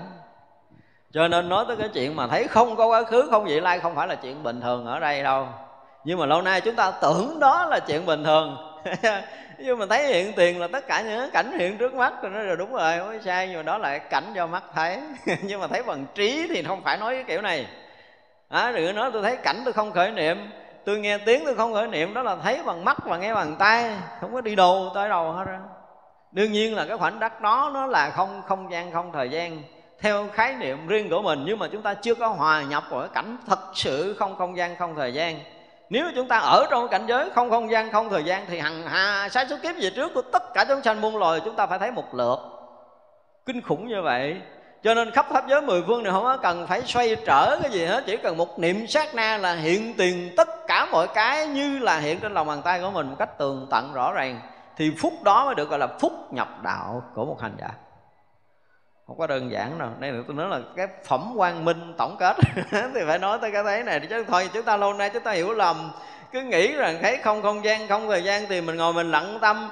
Khi cái tâm mình không nghĩ chuyện quá khứ, không nghĩ chuyện gì lai, không có nghĩ chuyện gì hết, tức là chúng ta đang thấy không không gian không thời gian, thì cái chuyện đó là đi ăn mày. Chứ không phải là cái thấy có đạo lý. Thấy đạo lý là một cái gì đó kinh khủng. Ở đây bắt đầu chớm nói tới cái chuyện đó để thấy rằng khi một người mà một sát na tâm đủ sức để có thể thấy hằng hà sa sáu kiếp của tất cả chúng sanh rồi, có nghĩa là cái niệm hiện tiền không phải là niệm quá khứ, không phải là vị lai, nhưng mà hiện tiền này nó dung chứa tất cả những chuyện quá khứ vị lai, thời gian và không gian trong đó. Chứ không phải hiện tiền là khoảnh khắc thời gian nữa. Thời gian không đủ để cân đo đong đếm trong cái chuyện này. Đó là trí tuệ của Phật đạo. Cho nên một phút mà chúng ta nhập đạo là không có cần phải xoay tới, xoay lui, xoay ngược, xoay trong, xoay ngoài hết á. Không có cần. Hòa nhập trong cái đó rồi là mênh mông pháp giới chỉ là một con mắt, chỉ là cái thấy, không sót bất kỳ một mảy tơ nào khắp pháp giới mười phương này một lượt.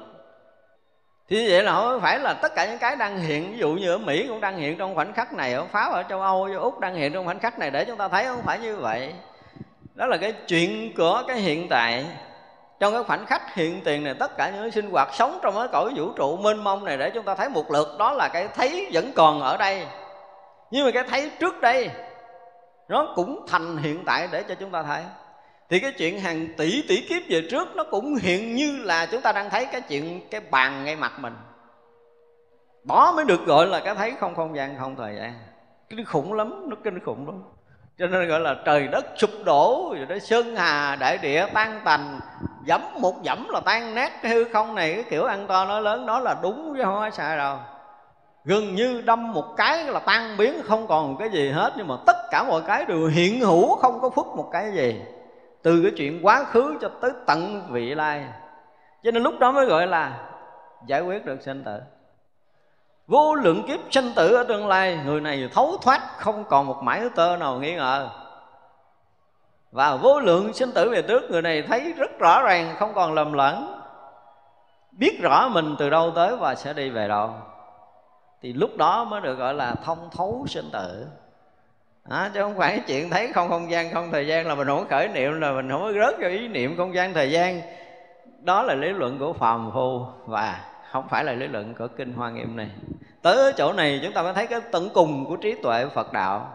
Nó là một cái gì nó vượt tất cả những cái tầng trí tuệ bình thường của một cái vị Bồ Tát, mà chỉ có những vị Đại Bồ Tát mới thừa cái trí thấy được cái chuyện này thôi. Ở để chúng ta hiểu về cái chuyện thấy không không gian không thời gian là cái chuyện hoàn toàn khác như mình hiểu từ xưa giờ, đúng không? Chứ giờ mình nghĩ mình nhập đạo, mình không khởi niệm là mình thấy không không gian không thời gian. Hoặc là bây giờ mình thấy hiện tất cả những cái gì trước mắt cái mình thấy, mình thấy mà mình không khởi niệm, đâu có khái niệm thời gian, đâu có khái niệm không gian. Nói hiện như vậy thì nó là như vậy, thì nó là hiện như vậy thì nó là như. Nó như không phải là như trong khoảnh khắc hiện tiền của tất cả những cái tướng, những cái âm thanh, những cái hình ảnh, những cái lời nói gì xung quanh chúng ta. Cái như đó là cái như nhỏ nhiệm trong cái cõi phàm.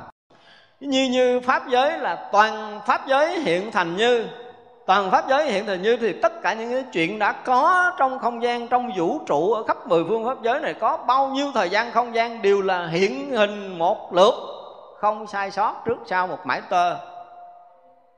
Một cái chuyện đời trước sinh tử mà không hiện trong cái khoảnh khắc này thì người đó không phải là cái thấy vượt thời gian, vượt không gian.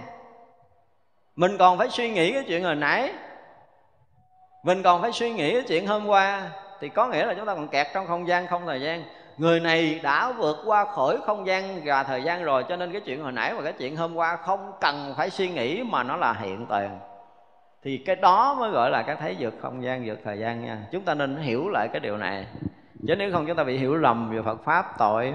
Đúng không? Chúng ta lâu nay đừng có khái niệm là không có vượt không gian, vượt thời gian là mình chỉ cần lặng tâm, mình chỉ cần yên định là mình thấy được, là không phải. Đó là trí tuệ của Đạo Phật đâu. Tận cùng trí tuệ của Đạo Phật, một sát na thấy tất cả những chuyện quá khứ và vị lai, hằng hà sa số kiếp của tất cả chúng sanh muôn loài khắp pháp giới mười phương này. Tất cả những cái khoảnh khắc nhỏ nhiệm nhất về thời gian của quá khứ, tất cả những khoảnh khắc nhỏ nhiệm nhất về thời gian của vị lai, và tất cả những cái hiện tiền trong khắp pháp giới mười phương trong cái hiện tại này đều được tường tận rõ ràng trong một sát na tâm. Đó mới là trí tuệ Phật. Đó, muốn nói về trí tuệ Phật chúng ta phải nói ở tầng đó đó, để thấy rằng ai có thể so sánh được một mãi tơ với cái trí tuệ này của Đạo Phật. Ai trong thế giới loài người này, nhà khoa học nào, sách gối theo Đạo Phật học thêm vài tỷ kiếp nữa đi thì mới có thể so sánh được, thấy được cái chuyện của đời trước rồi. Đã là một cái chuyện khó khăn muôn trùng. Phải nói cho tới giờ phút này nè, cái phát triển khoa học nó có đi lên tới cung trăng đi nữa, nó muốn nói chuyện của đời trước người ta, nó nói một cách rõ ràng rành mạch không? Chưa có thằng cha nào đủ trí này trên nói chuyện trên trời dưới đất, thì nói chuyện con người của nó, bản thân nó đời trước nó học lớp mấy nó còn chưa biết nữa. Nhưng mà đối với một vị thánh thường họ biết chuyện này rồi.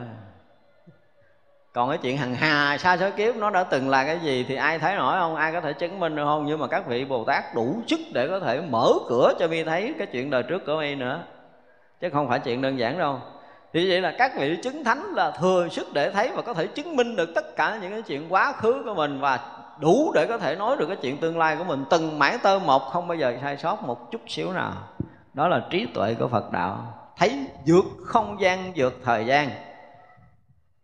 Vượt không gian có nghĩa là không có không gian, vượt thời gian có nghĩa là không có thời gian như các vị. Thì rõ ràng là những vị này đang sống trong một cảnh giới vô trụ. Sống trong cảnh giới vô trụ là không trụ trong thời gian, không trụ trong không gian, không có chỗ để trụ nơi thân, nơi tâm và nơi cảnh giới. Một người đã hòa nhập trong pháp giới tánh thì tất cả những cái gì trong pháp giới đều là họ. Người đó là người pháp giới, người đó là trời đất trăng sao, người đó là những ngọn gió, những cái gì đó, những cái cành lá, những cái ánh nắng ban mai, những cái ánh chiều tà. Đó là con người ấy. Con người ấy là như thế, không có là cái gì hết, nhưng mà cái gì cũng là người đó được. Thì tới chừng đó mới thấy là Cái ý nghĩa thực sự lớn lao của đạo Phật khi mà con người ta tới, nó thành thơ, nó thành nhạc, nó thành thi phú, nó thành cái gì đẹp đẽ nhất trong pháp giới này.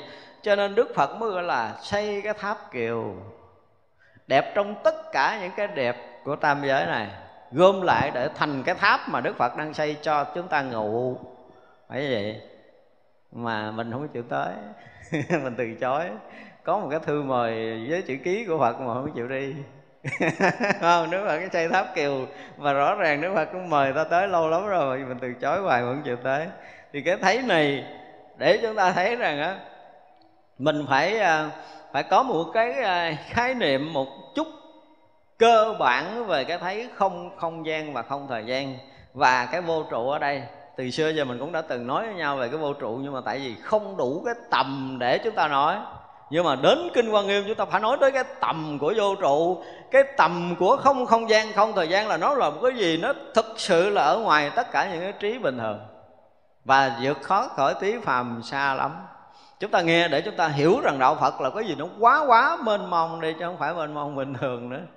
Vĩ đại không thể nào mà nói chuyện được ở trong cái kiểu của phàm phu của chúng ta. Thì đó là vô khứ, vô lai và vô trụ cái ý nghĩa vô khứ, vô lai, vô trụ Hoa Nghiêm nó là kinh khủng như vậy. Không có thời gian, không có không gian và đang ở trong cảnh giới vô trụ đó. Như vậy rõ biết việc ba thời, rõ biết việc ba thời trong một sát na tâm. Thật ra ngay tại đây nói tới cái chuyện chúng ta đã ra ngoài không gian, ra ngoài thời gian mà mình không biết chuyện quá khứ, mình không biết chuyện vị lai, thì mình là cái người không có trí tuệ để rõ biết chuyện ba thời, mù tịch. Thành ra là tất cả những cái định mà tất cả những hành giả tới đây chúng ta mới nói công phu tu định à.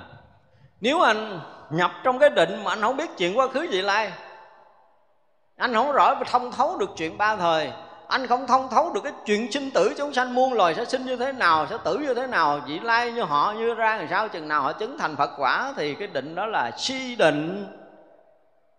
Còn thực sự chánh định của Phật đạo là thông thấu cả chuyện ba thời, rõ biết từng mãi tơi sinh tử của tất cả chúng sanh muôn loài khắp pháp giới mười phương này. Tất cả những cái vận hành của vũ trụ trong pháp giới mười phương này, cái gì nhúc nhích sinh ra thành tựu hoại diệt gì đó là phải thông thấu, không còn sót một mãi tơ nào hết. Thì định đó mới thật sự là đại định của đạo Phật. Cho nên những cái người mà hành giả thì nói chuyện cái kiểu khác với những học giả. Những học giả nó cho rằng những cái đạo Phật nói chuyện mê hồn cái gì á, bàn là bó cỏ treo trước đầu của con ngựa để ngựa lôi chiếc xe hoài không táp được bó cỏ. Đó là những cái loại lý luận bệnh hoạn của những người bị mắc trong kiến thức. Chúng tôi do đó là những cái lý luận bệnh hoạn. Ngon cạo đầu vô chùa ăn cơm chay vài năm đi, nói chuyện cho nghe. Chứ còn học đạo kiểu đó, nghiên cứu đạo Phật kiểu đó trở thành một cái nhà học giả gì đó, học giả chứ không phải học thật. Nếu anh học thật thì anh thấy khác, anh học giả những cái nhà học giả thì không có tin đó. Nó còn chưa biết nó là ai mà đặt, nó chưa biết cội nguồn nó là cái gì mà đặt. Nếu như đạo Phật thì sao nói? Nói về nghiên cứu đạo Phật thì không có thể xài được. Phải là những người thực sự hành đạo và nhập đạo mới có thể tin nhau và nói chuyện trong đạo Phật. Và người đó nói chuyện mới có một chút niềm tin. Còn học giả nghiên cứu thì dẹp nó qua một bên đi. Ví dụ nó viết sách đụng tới hư không đi nữa, mình cũng không rảnh để mà coi coi chừng lạc lối. Đó, phải đến với đạo Phật, thật sự là đến với đạo Phật. Ở trong cảnh giới của đạo Phật thật sự thì thông thấu cả ba thời, quá khứ, hiện tại, vị lai, thông thấu từng mãi tơ sanh tử tất cả chúng sanh muôn loài. Thì như vậy mới được gọi là thấy như. Cái như đó là cái như thấu thời gian, như thấu không gian, như thấu hiện tại, chứ không phải cái như là cái mù tịt. Thật ra đừng có nói là tất cả các pháp là như, cái nó đứng sững hết trơn à. Mình mở mắt mình trừng đây, mình không chớp mắt, cái là tất cả những ý niệm không sinh khởi với mình là cái pháp này nó thành như à. Như đó là như gì đó, không phải là như của đạo Phật rồi như của đạo Phật là như quá khứ, như vị lai, như hiện tại, như thời gian, như không gian, như khắp pháp giới mười phương, như mãi tơ đang hiện có, như tất cả những cái gì đang hiện hữu khắp vũ trụ này đều là như hiện tiền, không khác nhau một mãi tơ nữa. Thì đó mới gọi là như thật của đạo Phật, gọi là thấy được như thật. Đến đây chúng ta mới hiểu là đạo Phật thấy như thật.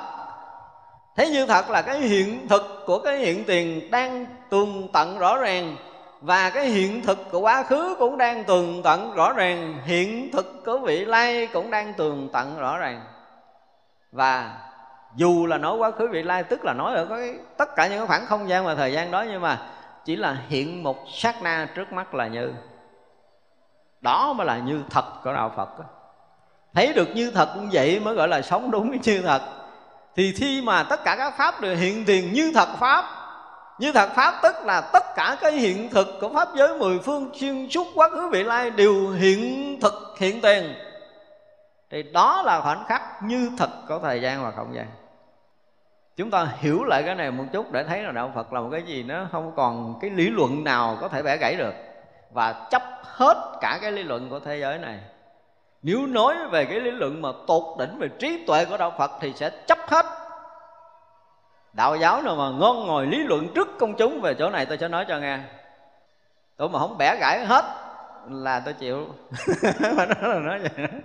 Nó không có thể nào mà hơn đạo Phật chỗ này hết trơn á, không có hơn nổi đâu. Nói tới cái chỗ này là có thể là họ sẽ sách gói theo, họ học hàng tỷ kiếp sau mới có thể lý luận với đạo Phật. Chứ còn đừng có nói có một cái đạo giáo nào, một cái tư tưởng học của nhân loại nào có thể so sánh được với một cái câu nói này. Một câu này thôi đủ có thể làm thầy của tam giới, chứ không phải làm thầy của cõi người. Chứ không ai có thể so sánh được về trí tuệ của cái đạo Phật hết đó. Chỉ những câu nói này thôi. Nghe thì nó rất là đơn giản, nhưng mà khi mà nói là nó làm một cái gì đó nó kinh khủng lắm. Để chúng ta thấy rằng Kinh Hoa Nghiêm là một cái gì bậc thầy của tam giới, chứ không phải bậc thầy của loài người, không phải là bậc thầy của các loại kinh điển trong cái cõi này nữa. Nó là trí tuệ của những bậc đạo sư trong pháp giới mười phương này. Đó, thì vậy là siêu sức phương tiện thành thập lực. Siêu sức tất cả những phương tiện luôn. Có trí tuệ để thông thấu quá khứ vị lai, thông thấu thời gian không gian để hiện thành một cái hiện thực hiện tiền. Và nên nhớ cái câu tôi nói hiện thực hiện tiền là có đầy đủ quá khứ vị lai nha. Chứ không phải hiện thực hiện tiền là những cái đang thấy trước mắt của mình, nhưng không phải là những cái đang nghe cái bằng cái lỗ tai của mình. Gọi là hiện thực hiện tiền là cái hiện thực của phàm phu. Cái hiện thực hiện tiền của Thánh Hiền là khắp pháp giới mười phương nào đang hiện hữu. Và không phải là hiện hữu cái hiện tiền khắp pháp giới mười phương này, mà có đầy đủ tất cả những sinh hoạt của hằng hà sa số kiếp của tất cả chúng sanh muôn loài ở khắp pháp giới mười phương, cũng như hằng hà sa số kiếp của cái đời sống vị lai của tất cả chúng sanh muôn loài khắp pháp giới mười phương, hằng hà sa số những cảnh giới tu chứng của chư Phật khắp pháp giới mười phương. Đó là cảnh gọi là hiện thực hiện tiền. Và khi nào mà nhập tới chỗ này rồi mới được gọi là nhập cảnh giới Phật. Đó là trí tuệ Phật đạo được tới chỗ này là siêu xuất tất cả những phương tiện để thành tất cả những cái lực mà độ thoát chúng sanh muôn loài của đạo Phật. Còn không được như vậy không có cái lực gì hết. Mười phương vô tỷ hồng danh tốt, lìa hẳn các hạnh thường hoan hỷ, khắp đến trong tất cả quốc độ, vì người tuyên dương pháp như vậy. Đó, có được cái thấy này rồi thì muốn làm gì đó thì làm. Cho nên đây Ngài bắt đầu nói là mười phương vô tỷ hồng danh tốt, tức là được như vậy rồi là tất cả những cái tên tuổi, những cái lời ca tụng là tốt nhất, đẹp nhất ở khắp pháp giới mười phương đều xưng tán, xưng tụng. Và khắp pháp giới mười phương này cái từ xưng tụng là Phật, đúng không? Mười phương vô tỷ là vô số những cái danh xưng, những cái hồng danh, những cái gì tốt đẹp nhất để xưng tụng. Nhưng mà chỗ đó là cái chỗ lìa hẳn tất cả các hạnh và sống trong cái cảnh giới đại hoan hỷ, khắp đến trong tất cả quốc độ, vì người tuyên dương pháp như vậy. Khó không? Nhưng không phải dễ đến cái chỗ này. Và không đến đến chỗ này rồi thì cái việc độ sanh chúng ta là một cái gì đó nó hạn hẹp lắm. Không muốn có một lần thông thấu pháp giới mười phương mà nói chuyện thấy được chân lý là người đó không bao giờ nói thật. Nó không đúng, nó không tới, nói gượng ép, nói kiểu gì đó chứ không phải nói thật. Và khi tới chỗ đó rồi là khắp pháp giới mười phương đồng có một cái tên đẹp, đúng không? Đến chỗ đó rồi ở chỗ nào đi nữa cũng được một cái danh xưng tốt. Và người đó lìa hết tất cả những cái vướng mắc ở trong pháp giới mười phương này, hòa trong cảnh giới Phật rồi, và sống trong cảnh giới đại hoan hỷ, đại phúc lạc, và khắp đến trong tất cả các quốc độ. Không có cõi nước nào, không có nơi chốn nào trong cõi nước ở mười phương mà vị đó không đến được. Thì vậy là trong cái phút chốc mà một niệm sát na thấy mọi điều, là phút chốc đó đã tới khắp pháp giới mười phương rồi. Nếu lúc đó người đó không có đến tất cả pháp giới mười phương thì người đó không phải là người có trí tuệ đạo Phật. Còn có một cái nơi nào chưa tới được là không phải. Và người đó mới vì người tuyên chánh pháp được. Tới đây đi hả, tuyên chánh pháp ha, chưa tới mà tuyên chánh pháp thì có chừng lầm. Vì lợi chúng sanh cúng dường Phật, đúng ý nguyện được quả tương tự, với tất cả pháp đều thuận biết, khắp trong mười phương hiện thần lực. Khi mà cúng dường Phật á, là gì? Vì lợi chúng sanh. Ở đây cái chỗ mình hay nói với nhau là trước phút thành Phật thì tất cả chư Đại Bồ Tát đều gặp hằng hà sa số Đức Phật để được lễ lại, cúng dường, gần gũi, phụng sự, học hỏi và tu tập. Thì cho nên nếu mà một ngày nào đó mình vì lợi lạc chúng sanh mà mình cúng dường chư Phật, gặp Đức Phật để cúng dường, hoặc là không gặp mình cũng hướng đến Đức Phật để mình cúng dường cả cái thân mạng này của mình, thì mới hy vọng, phải không? Cho nên vì lợi chúng sanh mà cúng dường Phật. Và làm sao? Đúng ý nguyện được quả tương tự. Cái này là hơi bị tham cầu lớn. Cái quả tương tự là quả tương tự của Phật. Và khi mình cúng dường Đức Phật, lợi lạc chúng sanh là gì á? Vì lợi lạc chúng sanh mà mình cúng dường Đức Phật, giờ mình phát nguyện là mình đạt được cái quả tương tự với quả Phật, tức là mình chứng thành Phật quả mới lợi lạc chúng sanh. Đó, thành ra cái việc cúng dường của mình với cái phát tâm phát nguyện đúng ý mình là nguyện được thành Phật như Đức Phật đã thành, chứ không có cái khác. Chúng ta làm tất cả những cái việc Phật sự, Phật hạnh gì đó, không cần biết khổ hay là không khổ, bất kể mất cái thân mạng này đi nữa, thở một hơi thở cuối cùng là con phát tâm phát nguyện cúng dường cái thân xác này cho mười phương ba đời tất cả chư Phật để được gì? Để được thành Phật như chư Phật đã thành. Cho nên mới được là đúng ý nguyện được quả tương tự. Cái này thuộc về sư phụ phát nguyện nhưng mà chúng sanh đúng không? Đúng ý nguyện được quả tương tự là quả Phật đó. Là tương tự quả vị Phật là thành Phật đó. Thì vậy là vì lợi lạc chúng sanh mà cúng dường chư Phật, và đúng ý nguyện cúng dường mình, có nghĩa là mình phát tâm phát nguyện cúng dường, đạt được cái quả tương tự như chư Phật mười phương đã chứng. Đó, đó là lời cúng phát nguyện cúng dường, phải không? Với tất cả các pháp đều thuận biết, tức là tất cả các trí chứng của chư Đại Bồ Tát và chư Phật mười phương mình đều chứng được hết, khắp trong mười phương hiện thần lực nữa mới ghê, thấy chưa?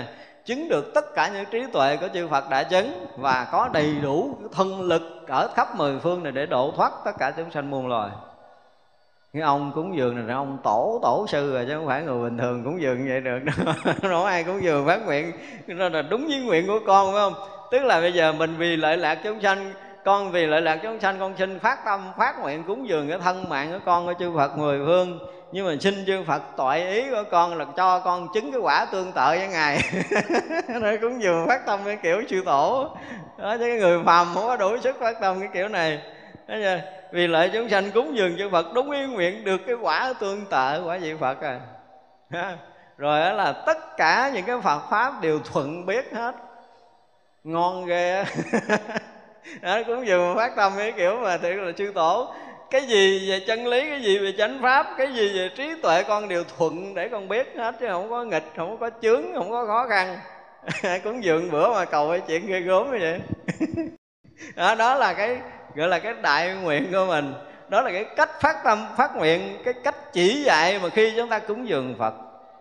Đó chứ, bây giờ là hôm nay mình phát tâm, phát tâm cúng dường Phật là con xin đảnh lễ cúng dường cái gì đó thì mình vẫn cần biết. Mình với cái tâm thành con cúng dường Đức Phật là gì? Lợi lạc chúng sanh con xin được dâng hiến cúng dường Đức Thế Tôn. Đó chứ, nhưng xin Đức Thế Tôn chứng minh và thuận theo ý con.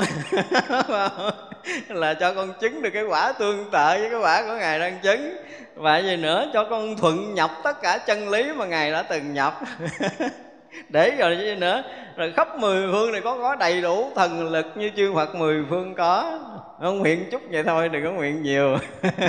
Đó là cách cúng dường Phật đó. Chúng ta rõ ràng lấy cái này ra để chúng ta học phát nguyện được rồi đó. Bốn cái câu này để thấy rằng một vị Bồ Tát mà cúng dường là các vị phát nguyện ở chừng đó.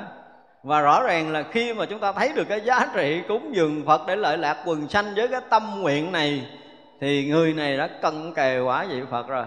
Có đâu xưa giờ mình chưa bao giờ thấy trong lịch sử cúng dường Phật mà cầu kiểu này, đúng không? Bây giờ chúng ta bắt gặp rồi. Lấy cái đây những vấn đề chúng ta mới mốt mà có cúng dường gì thì chúng ta nên phát nguyện giống giống vậy. Không, con có cầu mong gì nhiều. Con cầu mong cúng dường Phật, Đức Phật thuận theo cái mong cầu của con là cho con chứng cái quả tương tự với Ngài được rồi. Còn Ngài có bao nhiêu trí tuệ thì cho con thuận nhập giống như Ngài. Và có năng lực gì ở khắp mười phương thì con cũng được có giống như Ngài vậy á. Chứ không cần gì nhiều lắm.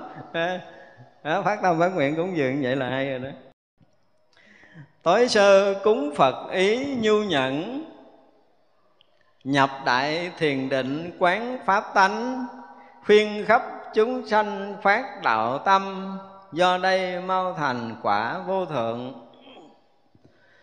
Tối sơ tức là cái chỗ ban đầu khi chúng ta đi đến đạo Phật,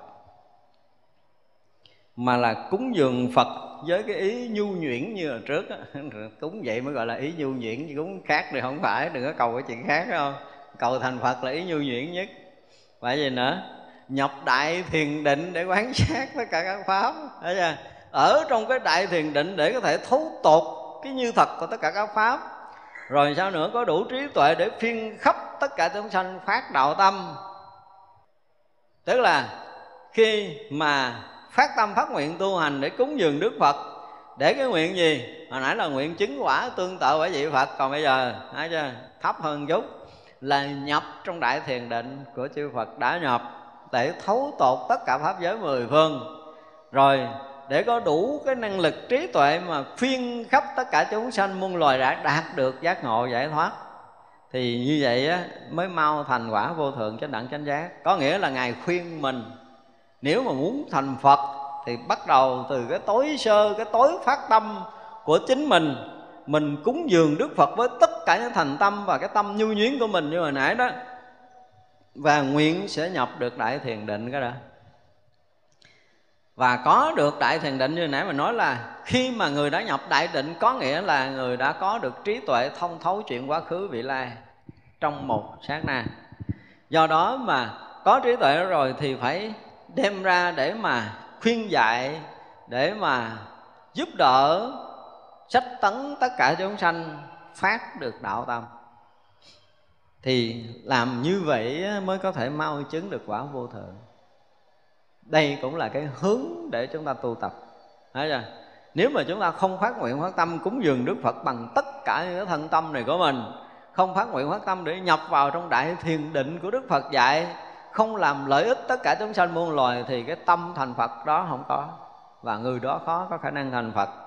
Cho nên chúng ta đến với đạo Phật bằng cái sự phát tâm phát nguyện này thì mới hy vọng chúng ta chứng thành Phật quả. Đây là cách để có thể chứng được Phật quả.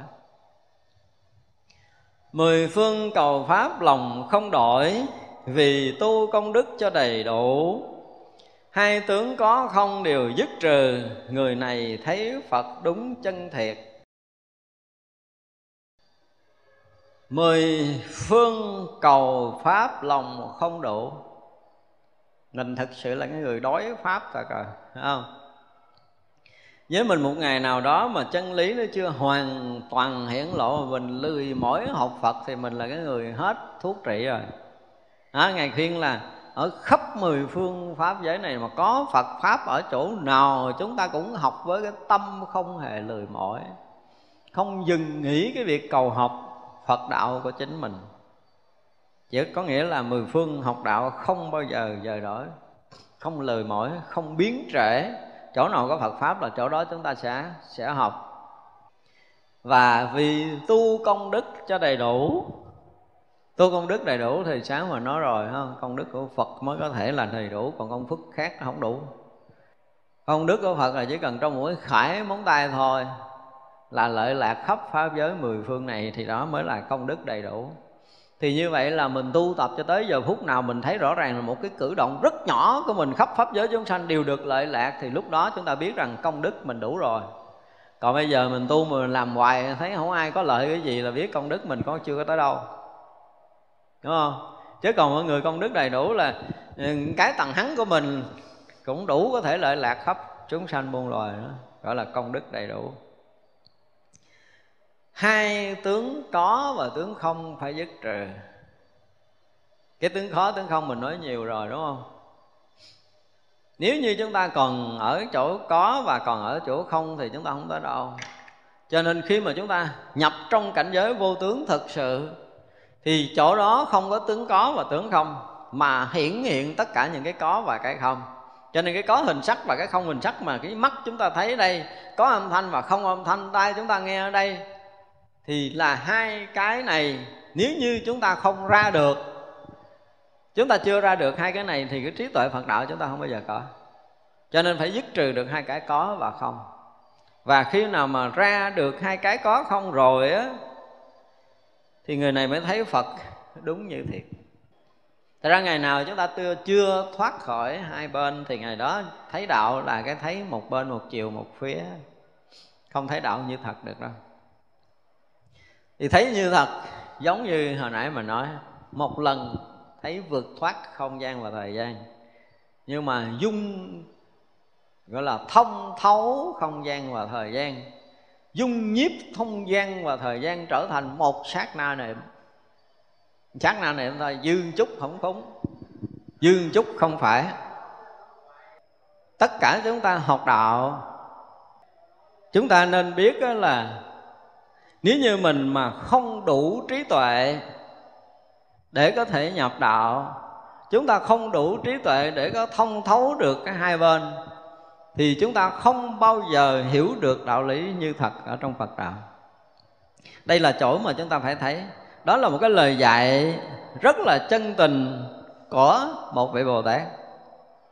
Thật ra khi mà cái có và cái không chỉ còn một cái mãi tơ ở nơi lòng mình thôi, thì biết rằng lúc đó là chúng ta đang thấy sai lầm, thấy không đúng với cái điều chân thật Đức Phật đã dạy. Cho nên nếu như ngày nào chúng ta đã hòa nhập trong cái vô tướng thực sự rồi á, thì ngày đó mới thấy đúng cái điều Đức Phật dạy. Còn nếu như chúng ta không thấy được cái vô tướng, tức là vượt thoát khỏi cái tướng có và tướng không, thì lúc đó đạo lý chúng ta vẫn còn mù mịt. Qua khắp các cõi nước mười phương, nói rộng diệu pháp hưng lợi ích, trụ nơi thiệt tế chẳng dao động, công đức người này đồng với Phật. Tới đây chúng ta phải thấy một cái điều nữa là gì? Khi mà chúng ta thấy được cái chân lý rồi thì phải qua khắp các cõi nước ở mười phương. Đây là một điều khó, đúng không? Để thấy rằng cái trí tuệ đạo Phật, cái chỗ tu chứng của đạo Phật là thể hiện một cái năng lực vượt thoát của mình ở khắp pháp giới mười phương, chứ không phải trong mỗi cõi bình thường, cõi người của mình. Nếu như bây giờ nói chuyện ở cõi của mình qua không được, mình vượt thoát không được, thì không bao giờ mình thấy được cái sự thật của đạo lý. Cho nên từ cái chỗ căn cứ chúng ta thấy được đã vượt qua cái có và cái không rồi, thì qua khắp cõi nước ở mười phương này không có một cái chỗ ngăn ngại về chính mình nữa. Với trí tuệ của đạo Phật phải thấy được điều này. Cho nên mọi người mà khi thấy vượt không gian, vượt thời gian rồi, thì khắp pháp giới mười phương này là một cái gì đó họ đã vượt thoát. Và khắp pháp giới mười phương này, cái khả năng để có thể mà nói rộng diệu pháp để làm lợi ích tất cả chúng sanh, bằng một cái khoảnh khắc, bằng một cái phép na nhập trong đạo lý đó. Mà điều này mình nói hồi trước, trong cái phút mà một người hành giả rất trong cái định, thì cái phút chốc đó chưa có động đậy. Có thể là người đó ngồi bất động trong một tư thế kiết già, nhưng mà cái phát sáng của người đó từ cái chỗ mà thấu triệt vạn hữu, thông thấu pháp giới mười phương, nó trở thành một ánh sáng mà tự tại đi thông tất cả các cõi, để có thể khai phóng những cái bế tắc của chư Đại Bồ Tát khắp mười phương này một lần trong lúc nhập đạo. là lúc đó làm Phật sự có thể nói là hằng hà sa số kiếp, không thể nào có thể so sánh được cái phút giây này. Đó là điều rất là đặc biệt. Cho nên khi mà một người hành giả nhập đạo không có thông thấu pháp giới mười phương, không vượt thoát được pháp giới mười phương, và lúc đó không có khả năng để rộng nói diệu pháp ở khắp pháp giới mười phương để độ chúng sanh, thì người đó không phải là người nhập đạo lý của đạo Phật. Cho nên không phải là đạo Phật nhập vô trong đó rồi rớt vô cảnh giới không, rồi rớt vô cảnh giới tịch lặng, rồi yên lặng, rồi là đóng băng. Không phải như vậy, không phải trí tuệ đóng băng, mà là một cái gì đó rất là vi diệu, đủ khả năng để có thể khai phóng ở pháp giới mười phương này, để có thể hiển lộ chân lý, để có thể rộng nói diệu pháp khắp pháp giới mười phương này, chứ không phải là một. Và khi đó là khi mà trụ ở nơi thiệt tế chẳng dao động, ở trong cái định đó, ở trong cái đại định, vượt thoát khỏi không gian, vượt thoát khỏi thời gian, thì công đức người này đồng với Phật. Cho nên cái lúc mà Đức Phật nói bản kinh Hoa Nghiêm này là Đức Phật đang ở trong cảnh giới Tỳ Lô Giá Na, có nghĩa là ở trong đại định chưa có rồi, chưa có ra khỏi đại định, nói bản kinh Hoa Nghiêm này. Thì như vậy là lúc này là lúc mà khắp pháp giới mười phương đã được chư Phật thông thấu và hòa nhập, và khắp pháp giới mười phương này đều được rộng lợi ích, không có một mảy tơ nào có thể không lợi ích cả. Và đó là cái chỗ mà ở trong đại định và đồng với công đức của chư Phật mười phương. Thật ra chúng ta thấy rằng khi mà nhập trong chân lý không có nghĩa là chỗ tịch lặng, ở chỗ yên lặng, cái chỗ không biết, cái chỗ không động, ở chỗ gì đó, không phải như vậy nữa, mà là một cái bài pháp vi diệu để độ thoát chúng sanh muôn loài. Cho nên chúng ta mới thấy là khi mà chúng ta học đạo chưa tới, ngày xưa mình nghe nói là cái chỗ diệt đế, có nghĩa là chỗ diệt tận, cái chỗ yên lặng, cái chỗ đại định, là người đó phải nhập trong định rồi bất động hoàn toàn, không có nói lên ngôn ngữ nào. Nhưng mà xin thưa chỗ đó là không phải, chúng ta hiểu lầm đó. Cho nên là khi mà ở trong cái chỗ tịch lặng, trụ nơi thiệt tế chẳng dao động này, là cái người thông thấu cả pháp giới mười phương này, lợi ích tất cả chúng sanh muôn loài, và công đức đồng với chư Phật mười phương, là người đó đã trụ trong cảnh giới diệt đế của Niết Bàn. Tới đây chúng ta mới thấy cái cảnh diệt đế của đạo Phật là một cái gì nó kinh khủng, chứ không phải là chuyện đơn giản nữa. Cái chỗ yên lặng, tịch tịnh, bất động, cái chỗ hòa nhập trong pháp giới mười phương, vừa thông thấu mà vừa lợi lạc, chứ không phải thông thấu không. Với mình thì ví dụ như bây giờ mình có thể ngồi đây để mình nhập trong cái cảnh giới tự tâm của mình, để mình thông thấu tất cả mọi điều một cách rất là yên lặng, rất là trật tự, nhưng mà không có lợi ích cho ai. Nhưng mà đối với cảnh giới chư Phật thì không phải như vậy. Khi đã nhập trong đó thì tất cả chúng sanh ở khắp pháp giới đều được lợi ích. Cho nên trong lúc mà phóng quang của Đức Phật là những cái bài pháp vi diệu làm lợi ích cho chư Đại Bồ Tát khắp mười phương, người bình thường như chúng ta không có nhận nổi, chứ không phải là không có lợi ích. Đến khi mà hiện tướng trở thành phàm phu để nói ngôn ngữ của người phàm, chúng ta mới nhận được lợi ích. Thì cái lợi ích này đó là cái lợi ích nhỏ thôi. Cho nên để lại một số bài pháp trong Tam Tạng Thánh Điển, là mình học mình thấy rằng trong Tam Tạng Kinh Điển, trong cái hệ thống Nguyên Thủy Phật giáo, hệ thống Đại Thừa Phật giáo, trong kinh luật luận nó đã có như vậy, tức là lời pháp của Đức Phật. Thì đó là cái kiểu nhìn của phàm phu của mình trong cõi này, sử dụng ngôn ngữ loài người trong cái cõi này. Chứ còn nếu thực sự cái lợi ích của Đức Phật là một cái gì đó nó kinh khủng lắm, nó phủ khắp pháp giới mười phương làm lợi ích, chứ không phải là một cái chuyện bình thường. Pháp luân vi diệu của Phật dạy tất cả đều là bồ đề phần, nếu được nghe rồi ngộ pháp tánh, người như đây là thường thấy Phật. Càng lúc càng đi đến chiều sâu, đúng không? Bây giờ cái pháp luân vi diệu của Đức Phật là cái gì? Là tất cả những cái bồ đề, tất cả những sự giác ngộ. Thì cái gì giác ngộ trong khắp pháp giới mười phương này, thì cái đó là pháp luân vi diệu của Đức Phật. Cho nên chúng ta thấy là cái việc học Phật của mình, nếu như bây giờ chúng ta học Phật mà chúng ta chưa đạt được cái giác ngộ, có nghĩa là chúng ta chưa thấy được cái vi diệu của đạo Phật. Vì vậy muốn nói được cái chuyện pháp luân vi diệu của Đức Phật là tất cả chúng sanh đều được phải giác ngộ, đạt đến cảnh giới Bồ Đề thật sự, thì lúc đó chúng ta mới cảm nhận được cái pháp luân vi diệu Đức Phật là cái gì. Cho tới giờ phút này mình ở trong chùa, mình học Phật, mình vẫn chưa có cảm nhận được cái sự giác ngộ, chưa có cảm nhận được cái vi diệu trong Phật đạo. Cho tới giờ phút này chúng ta chưa thấy được điều này, thì rõ ràng là chúng sanh nó không có ngộ được pháp tánh rồi. Thật ra khi nào mà chúng sanh nhận được cái pháp tánh, ngộ được cái pháp tánh, sống được trong tự tánh thanh tịnh, tịch lặng và rõ sôi, thông thấu pháp giới, không còn lầm lẫn nữa, thì lúc đó chúng ta mới hiểu được cái pháp luân vi diệu của Đức Phật là cái gì. Thật ra cho chúng ta thấy là tất cả mọi người đều được học Phật giống như nhau, nhưng mà họ không thấy được cái sự kỳ diệu của đạo Phật. Tin còn không nổi, huống chi là thấy. Cho tới một ngày chúng ta thấy được sự vi diệu là chậm tới chỗ nào cũng đạt ngộ, cũng giải thoát, cũng hòa nhập trong tự thánh thanh tịnh, cũng rỗng lặng, cũng thấy được như thật, thấy được như vạn hữu. Thì lúc đó chúng ta mới thấy được rõ ràng là pháp luân vi diệu của Đức Phật luôn luôn hiển hiện đầy khắp cả pháp giới này, không có một lúc tạm dừng.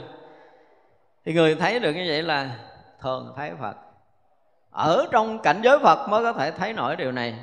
Còn nếu như chúng ta không ở trong cảnh giới Phật thì những cái chuyện này chúng ta không thấy được, và không thấy được cái pháp luân vi diệu của Đức Phật thì chúng ta chỉ có học trên ngôn ngữ của phàm phu và hiểu theo cái hiểu của phàm phu. Và như vậy thì đạo Phật với mình là một cái gì đó nó bình thường. Chúng ta không thấy nổi cái giá trị cao tột của đạo Phật và không bao giờ gặp được Phật. Còn nếu như chúng ta thấy được pháp luân vi diệu Đức Phật, chúng ta nghe để chúng ta ngộ được cái pháp tánh, hòa nhập trong chân lý, hòa nhập trong pháp tránh, thì chúng ta sẽ thấy được lúc nào cũng có Phật hiện tiền khắp cõi hư không này. Cho nên nói hào quang Đức Phật đã chiếu rọi khắp mười phương pháp giới, nhưng mà chúng ta không thấy được. Khắp không gian này đã lạ hiện hào quang Đức Phật, mình vẫn không thấy được. Và không thấy được những điều như thế này thì rõ ràng là chúng ta không thấy được Phật. Không thấy được hào quang Phật thì chúng ta không thấy được Phật, không thấy được sự vi diệu trong cái pháp của Đức Phật, và chúng ta sẽ không bao giờ hành Phật đạo đúng như pháp Đức Phật dạy được. Chẳng thấy thập lực không như huyễn, dầu thấy mà chẳng thấy như hòa. Phân biệt chấp tướng chẳng thấy Phật, rốt ráo lìa chấp mới thấy Phật. Tức là bây giờ chúng ta thấy được thập lực của chư Phật, chúng ta thấy được tất cả các pháp như huyễn, và thấy như là chúng ta hòa quyện ở trong đó, không có một cái sự so sánh phân biệt á, của các tướng, thì chúng ta mới thấy Phật. Còn chúng ta thấy mà có một sự sai biệt, có năng lực này cao, có năng lực kia thấp, có cái có và có cái không, có cái phải, có cái trái, rồi chúng ta chưa có hòa nhập được. Dù là cái thấy chúng ta đang thấy như, nhưng chúng ta chưa hòa thành như. Chúng ta thấy quyển, chúng ta chưa hòa như quyển. Chúng ta thấy tất cả các pháp là không, chúng ta chưa hòa thành không. Có những người thấy tất cả các tướng là không tướng, nhưng mà chưa hòa trong cái cảnh giới vô tướng đó. Vẫn là cái thấy và cái hiểu về cái vô tướng đó thôi, chứ chưa phải là hòa nhập và sống được trong này. Và như vậy thì người đó không bao giờ thấy được Phật. Đó là điều mà ở đoạn này muốn nói. Cho nên là tất cả những cái của Đức Phật nói thì tất cả chúng ta đều phải nhập trong đó, chứ không phải hiểu thông thường. Hiểu thông thường là cái hiểu của tâm thức. Vì vậy mà chúng ta cũng hiểu đúng, nhưng mà chúng ta chưa có phải. Hiểu thì đúng, nhưng mà chưa nhập thì không đúng. Chứ không phải là thấy nữa. Thấy từ cái chỗ hiểu cho tới cái chỗ thấy là một bước rất là dài. Trừ khi cái chỗ thấy mà không hòa nhập thì không phải. Thấy là hòa nhập liền thì chúng ta mới vượt qua cái tầng tâm thức, và rốt ráo lìa hết tất cả những cái thấy biết mà còn hai bên đó, thì mới hòa nhập trong cảnh giới Phật được. Chúng sanh tùy nghiệp đều sai khác, mười phương trong ngoài khó thấy hết.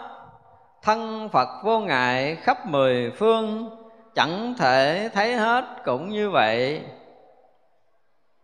Tức là nghiệp của chúng sanh nếu mà không phải cái trí tuệ Phật á, nghiệp chúng sanh thì quá nhiều sự sai khác rồi. Mười phương trong ngoài khó có thể thấy hết được. Và thân Phật vô ngại thì cũng ở khắp mười phương như vậy. Nếu mà chúng sanh thông thường thì cũng chẳng thể thấy hết cũng như vậy đó. Có nghĩa là gì? Nếu mà ngày nào chúng ta đã nhập trong trí tuệ Phật đạo như nãy nói, một sát na tâm thấy hết chuyện quá khứ vị lai, thì người đó mới thấy được pháp thân của Đức Phật trùm khắp pháp giới mười phương này. Còn ngày nào mà chúng ta chưa có đạt tới cái cảnh giới đó thì sẽ không bao giờ thấy Phật khắp pháp giới mười phương. Không có một cái niệm sát na tâm mà chúng ta thông thấu tất cả những sinh tử chúng sanh muôn loài, thì chúng ta sẽ không thấy được cảnh giới Phật ở trùm khắp pháp giới mười phương này. Có nghĩa là chúng ta chưa thấu trột được chân lý. Cho nên đây là chúng sanh tùy nghiệp sai khác, chúng ta phải thông thấu được, không bao giờ sai sót. Mười phương trong và ngoài của tất cả chúng sanh chúng ta đều thấy rõ. Và cái pháp giới của chư Phật vô ngại khắp mười phương chúng ta cũng phải hòa nhập được. Thì như vậy mới gọi là trí tuệ Phật. Còn không được như thế thì gọi là chúng ta còn có cái thấy sai lầm. Cho nên đối với cái gì của Phật mà chúng ta chưa thấy, đối với cái sinh tử chúng sanh muôn loài mà chúng ta chưa thấy, thì đó chưa phải là trí tuệ giác ngộ. Khi mà trí tuệ giác ngộ hiện tiền thì cảnh giới chư Phật đều phải thông thấu, hòa nhập trong pháp giới tánh toàn chân của chư Phật và thông thấu tất cả chúng sanh muôn loài, thì tới chừng đó mới được gọi là có đủ trí tuệ Phật đạo. Rồi khi chúng ta đã nhập trong cái định mà chúng ta không biết cái gì, nhập cái định mà chúng ta không thấu được chân lý, nhập cái định mà chúng ta không thấy được cái sinh tử vô lượng kiếp với tất cả chúng sanh, thì định đó là si định. Chúng ta nên nói vậy, dù là chúng ta có nhập 1 ngày, 2 ngày, 1 năm, 2 năm, 100 năm, 1000 năm, 1 triệu năm đi nữa mà chuyện này vẫn không thấy là không phải cái định của đạo Phật. Định đạo Phật là càng sâu chừng nào càng rõ thấu nghiệp thức của chúng sanh muôn loài chừng đó, càng nhập sâu trong định chừng nào thì tất cả những cảnh giới thanh tịnh của pháp giới tánh mười phương của chư Phật càng rõ thông chừng đó, thì chúng ta đang nhập đúng vào đại định của Đức Phật muốn dạy. Như trong không giới vô lượng cõi, không hai không khứ khắp mười phương, sanh thành diệt hoại vô sở y, Phật khắp hư không cũng như vậy. Ở đây Ngài Văn Thù nói là gì? Như ở trong không giới vô lượng cõi, tức là trong ở cái hư không khắp pháp giới mười phương vô lượng vô biên, tất cả các cõi nước đang hiện đó, thì nó chưa bao giờ có vị lai, không phải là quá khứ, không phải là phương, không phải là xứ. Mình nghe nói mười phương có nghĩa là phương Đông, phương Tây, phương Nam, phương Bắc, Đông Nam, Tây Nam, Đông Bắc, Tây Bắc, thượng phương, hạ phương, có nghĩa là có phương hướng với chính mình, mà mình vẫn còn khái niệm phương hướng đó là không đúng. Cho nên trong thập phương thế giới này, khắp tất cả muôn loài ở khắp hư không này, nhưng mà nó thực sự nó không có quá khứ, nó không có hiện lai, nó cũng không có phương sở nữa. Thấy thì thấu thập phương nhưng mà không có phương, thấy thì thấu quá khứ vị lai nhưng mà không có thời gian. Không gian và thời gian được ở đây Ngài Văn Thù một lần nữa thâu tóm lại là thấu thì thấu thập phương thế giới nhưng mà không có phương, thấu thì thấu quá khứ vị lai nhưng mà không có lai khứ. Đó là trí tuệ của Phật đạo. Sanh thành hoại diệt không có chỗ y tựa, tất cả mọi cái đều nó hiện hữu, cái sanh trụ dị diệt, những cái đó nó đều hiện hữu trong khắp pháp giới mười phương này, nhưng mà không có chỗ nào y tựa hết. Và thấy được một cái chuyện tận cùng là gì? Phật khắp hư không cũng thấy được rõ ràng tường tận như vậy, thì đổi gọi là trí tuệ Phật. Nếu như bây giờ khắp hư không này chúng ta không thấy được Phật á, thì trí tuệ chưa đủ. Không thấu được cái chuyện quá khứ vị lai của tất cả chúng sanh muôn loài, khắp không gian vũ trụ này chúng ta không thông thấu. Mà vừa thông thấu quá khứ vị lai thì không còn quá khứ vị lai nữa, có nghĩa là không thời gian. Vừa thông thấu thập phương thế giới chúng sanh mà không có một phương sở phương hướng nào, và tất cả những sinh trụ hoại diệt khắp vũ trụ mênh mông này đều được thấu thoát tường tận, như là hiện một cái khoảnh sát na hiện tiền trên lòng bàn tay của mình. Và lúc đó khắp pháp giới mười phương này hiện tiền là Phật, thì đó là trí tuệ của quang minh giác. Như kết thúc cái phẩm quang minh này thôi, chúng ta nghĩ ha.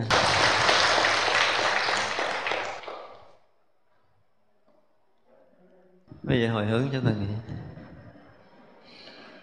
chúng sanh vô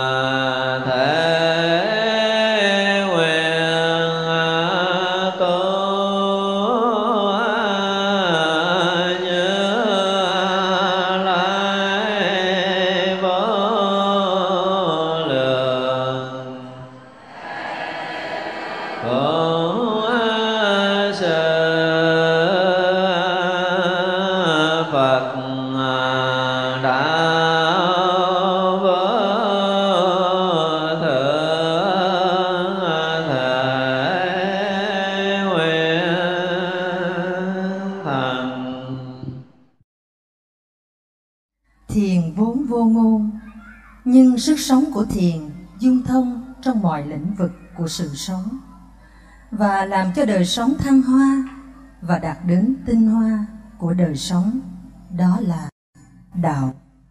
Đồng thời thể hiện những tinh túy của đời sống, vượt thoát mọi ràng buộc thông qua hội họa, thi phú và âm nhạc, đã được Đại Đức Thích Tuệ Hải thể hiện sự sống thiền bằng âm nhạc. Và bây giờ con xin diễn ngâm hai bài thơ của Đại Đức Thích Tuệ Hải. Xin mời quý vị cùng nghe. Bài thứ nhất, Tạ Ơn. Bao nhiêu năm phong trần đêm trài, đắng cay ngọt bùi đủ để yêu thương. Ôi nhân gian sao lắm màu muôn vẻ, đẹp làm sao nhân thế yêu ơi. Xin tạ ơn những gì đang có, xin tạ ơn Phật tổ oai linh, xin tạ ơn chư vị thánh hiền, xin tạ ơn pháp giới chúng sanh, xin tạ ơn đất trời sông núi, xin tạ ơn vũ trụ mênh mông, xin đa tạ, xin trọng ơn tất cả đã cho tôi hương vị cuộc đời, đã cho tôi vị ngọt trần gian, đã cho tôi niềm đau nhân thế, đã cho tôi trí huệ tuyệt vời. Để bây giờ đạo đời tỏ ràng, ánh đạo vàng tỏa khắp nhân gian. Ôi cực lạc, ôi niết bàn,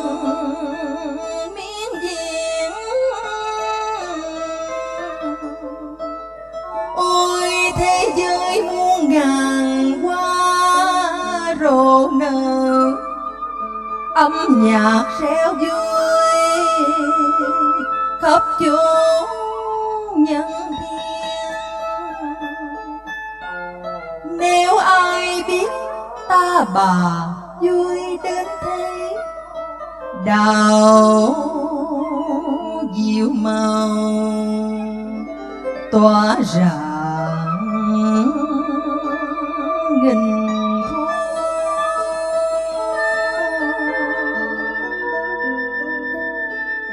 Bài thơ thứ hai, Huyễn Như Như. Xin mời quý vị cùng thưởng thức.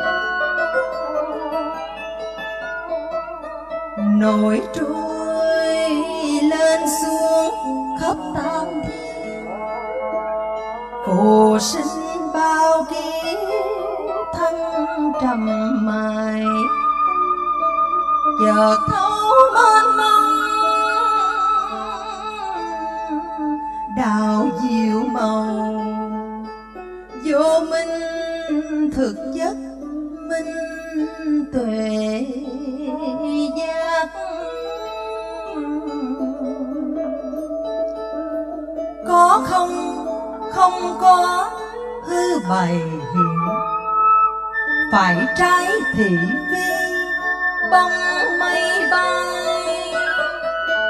Tam thiên chỉ thoảng như bụi nhỏ, dưới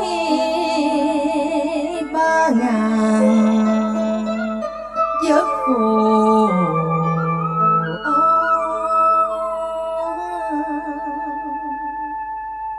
ảo quá không thoáng qua như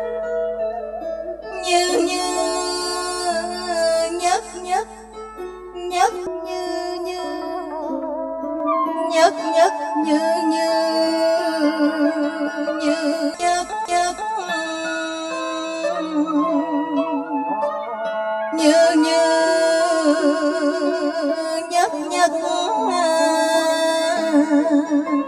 ta bà